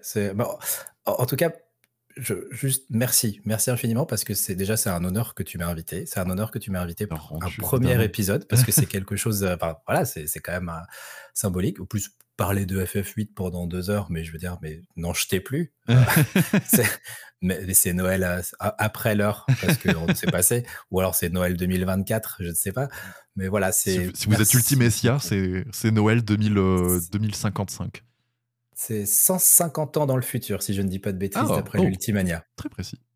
Décidément, c'est. Euh, Donc euh, voilà, c'est merci infiniment et j'espère que pour vous aussi, auditeurs, auditrices, ça, ça vous aura plu euh, et que j'aurais pas été trop, euh, trop bavard Non, sur certains on points. jamais trop, on l'est jamais trop. Dernière euh, petite chose, euh, bah, où c'est qu'on peut te retrouver facilement et, et voir ce que tu produis? Peut-être un lien ou deux liens. Alors, vous pouvez me retrouver dans le métro le matin à 8h quand je vais bosser. Oh, c'est- tellement désolé pour toi, c'était. Mais euh, non, bah, vous pouvez me retrouver alors moins sur Twitter. Je dois, enfin, non, je vais continuer à appeler ça Twitter parce que j'y vais beaucoup moins. Mais Mm. sur, en tout cas, j'ai quand même un compte Twitter, un compte Blue Sky euh, à Riff en piscine, donc euh, le- comme le nom de la de, du, de l'antibiotique qui fait faire pipi orange. Voilà. Euh, Très facile à trouver comme ça. Euh, et puis, bah, si vous allez sur euh, tomberrymusical.fr, vous verrez euh, une liste de tous les précédents podcasts ou sur Entrée Plat Dessert, les deux podcasts étant sur YouTube, c'est que pour euh, Tomberry Musical, mais sinon, ils sont tous sur euh, Spotify, Deezer, Apple Podcast, euh, sur, le, sur le, le vinyle que tu trouveras dans la rue, Oh. dans les disques durs Arcos MP3 euh, qu'on avait. Plutôt bien distribué, hein, finalement. euh, Oui. Bon, mais on va euh, causer distribution après, parce que là, c'est intéressé par vinyle. Un podcast sur vinyle, j'avoue que ça n'a jamais été tenté. Ça peut Le être un incroyable. J'avais fait ça pour, la, pour un, cadeau pour, pour euh, Gotos et, et Pipomantis euh, par rapport au, au Démon du Midi, qui est souvent le podcast qui, moi, m'a poussé vers, à, en faire. Ah. je leur avais fait un enregistrement de leur premier podcast sur une cassette ah, audio. Ah, trop drôle J'ai cru que me sortir un vinyle, je me dis, mais comment tu non, fais? Non, non, j'avais pas les moyens. Donc, je l'ai fait sur une cassette audio et je leur ai offert en leur disant, bah, si un jour Internet marche plus, euh, on pourra toujours écouter votre premier podcast. Oh, c'est trop, oh, c'est trop bien. Je trouve que euh, c'est trop mignon. En plus, ça revient un petit peu à la mode, ces, objets vintage. Bah ça donne une patine aussi au son, aux images, choses comme ça. Les cassettes reviennent. Avec le petit ou le lecteur CD avec le mode, le, mode choc, anti-choc pour ah, bah évidemment. Bien équipé pour l'apocalypse à venir. Bien sûr, attention. On cherchera toutes et tous notre Linoa du futur. Merci beaucoup. C'était vraiment très très cool. Merci. Merci auditeurs auditrices. J'espère que ce podcast vous a plu. Euh, j'espère que vous avez appris quelque chose quand même. C'est le titre euh, du match bleu. En tout cas, j'ai euh, appris voilà quelques petites choses et puis j'ai donné une petite théorie de selfie, un peu de grain à moudre. Merci. alors podcast mensuel, donc retrouvez-nous bientôt pour d'autres invités. J'ai toute ma liste de la saison 1, vous n'êtes pas prêts, et nos invités ne sont pas prêts puisque je ne les ai pas encore prévenus. Prenez soin de vous, bonne soirée, bonne nuit, à bientôt, Mage Bleu, euh, à bientôt. Je ne sais pas comment finir ce podcast. Euh, bisous, générique, riff, peut-être un mot de fin. euh, chaussures. Merci.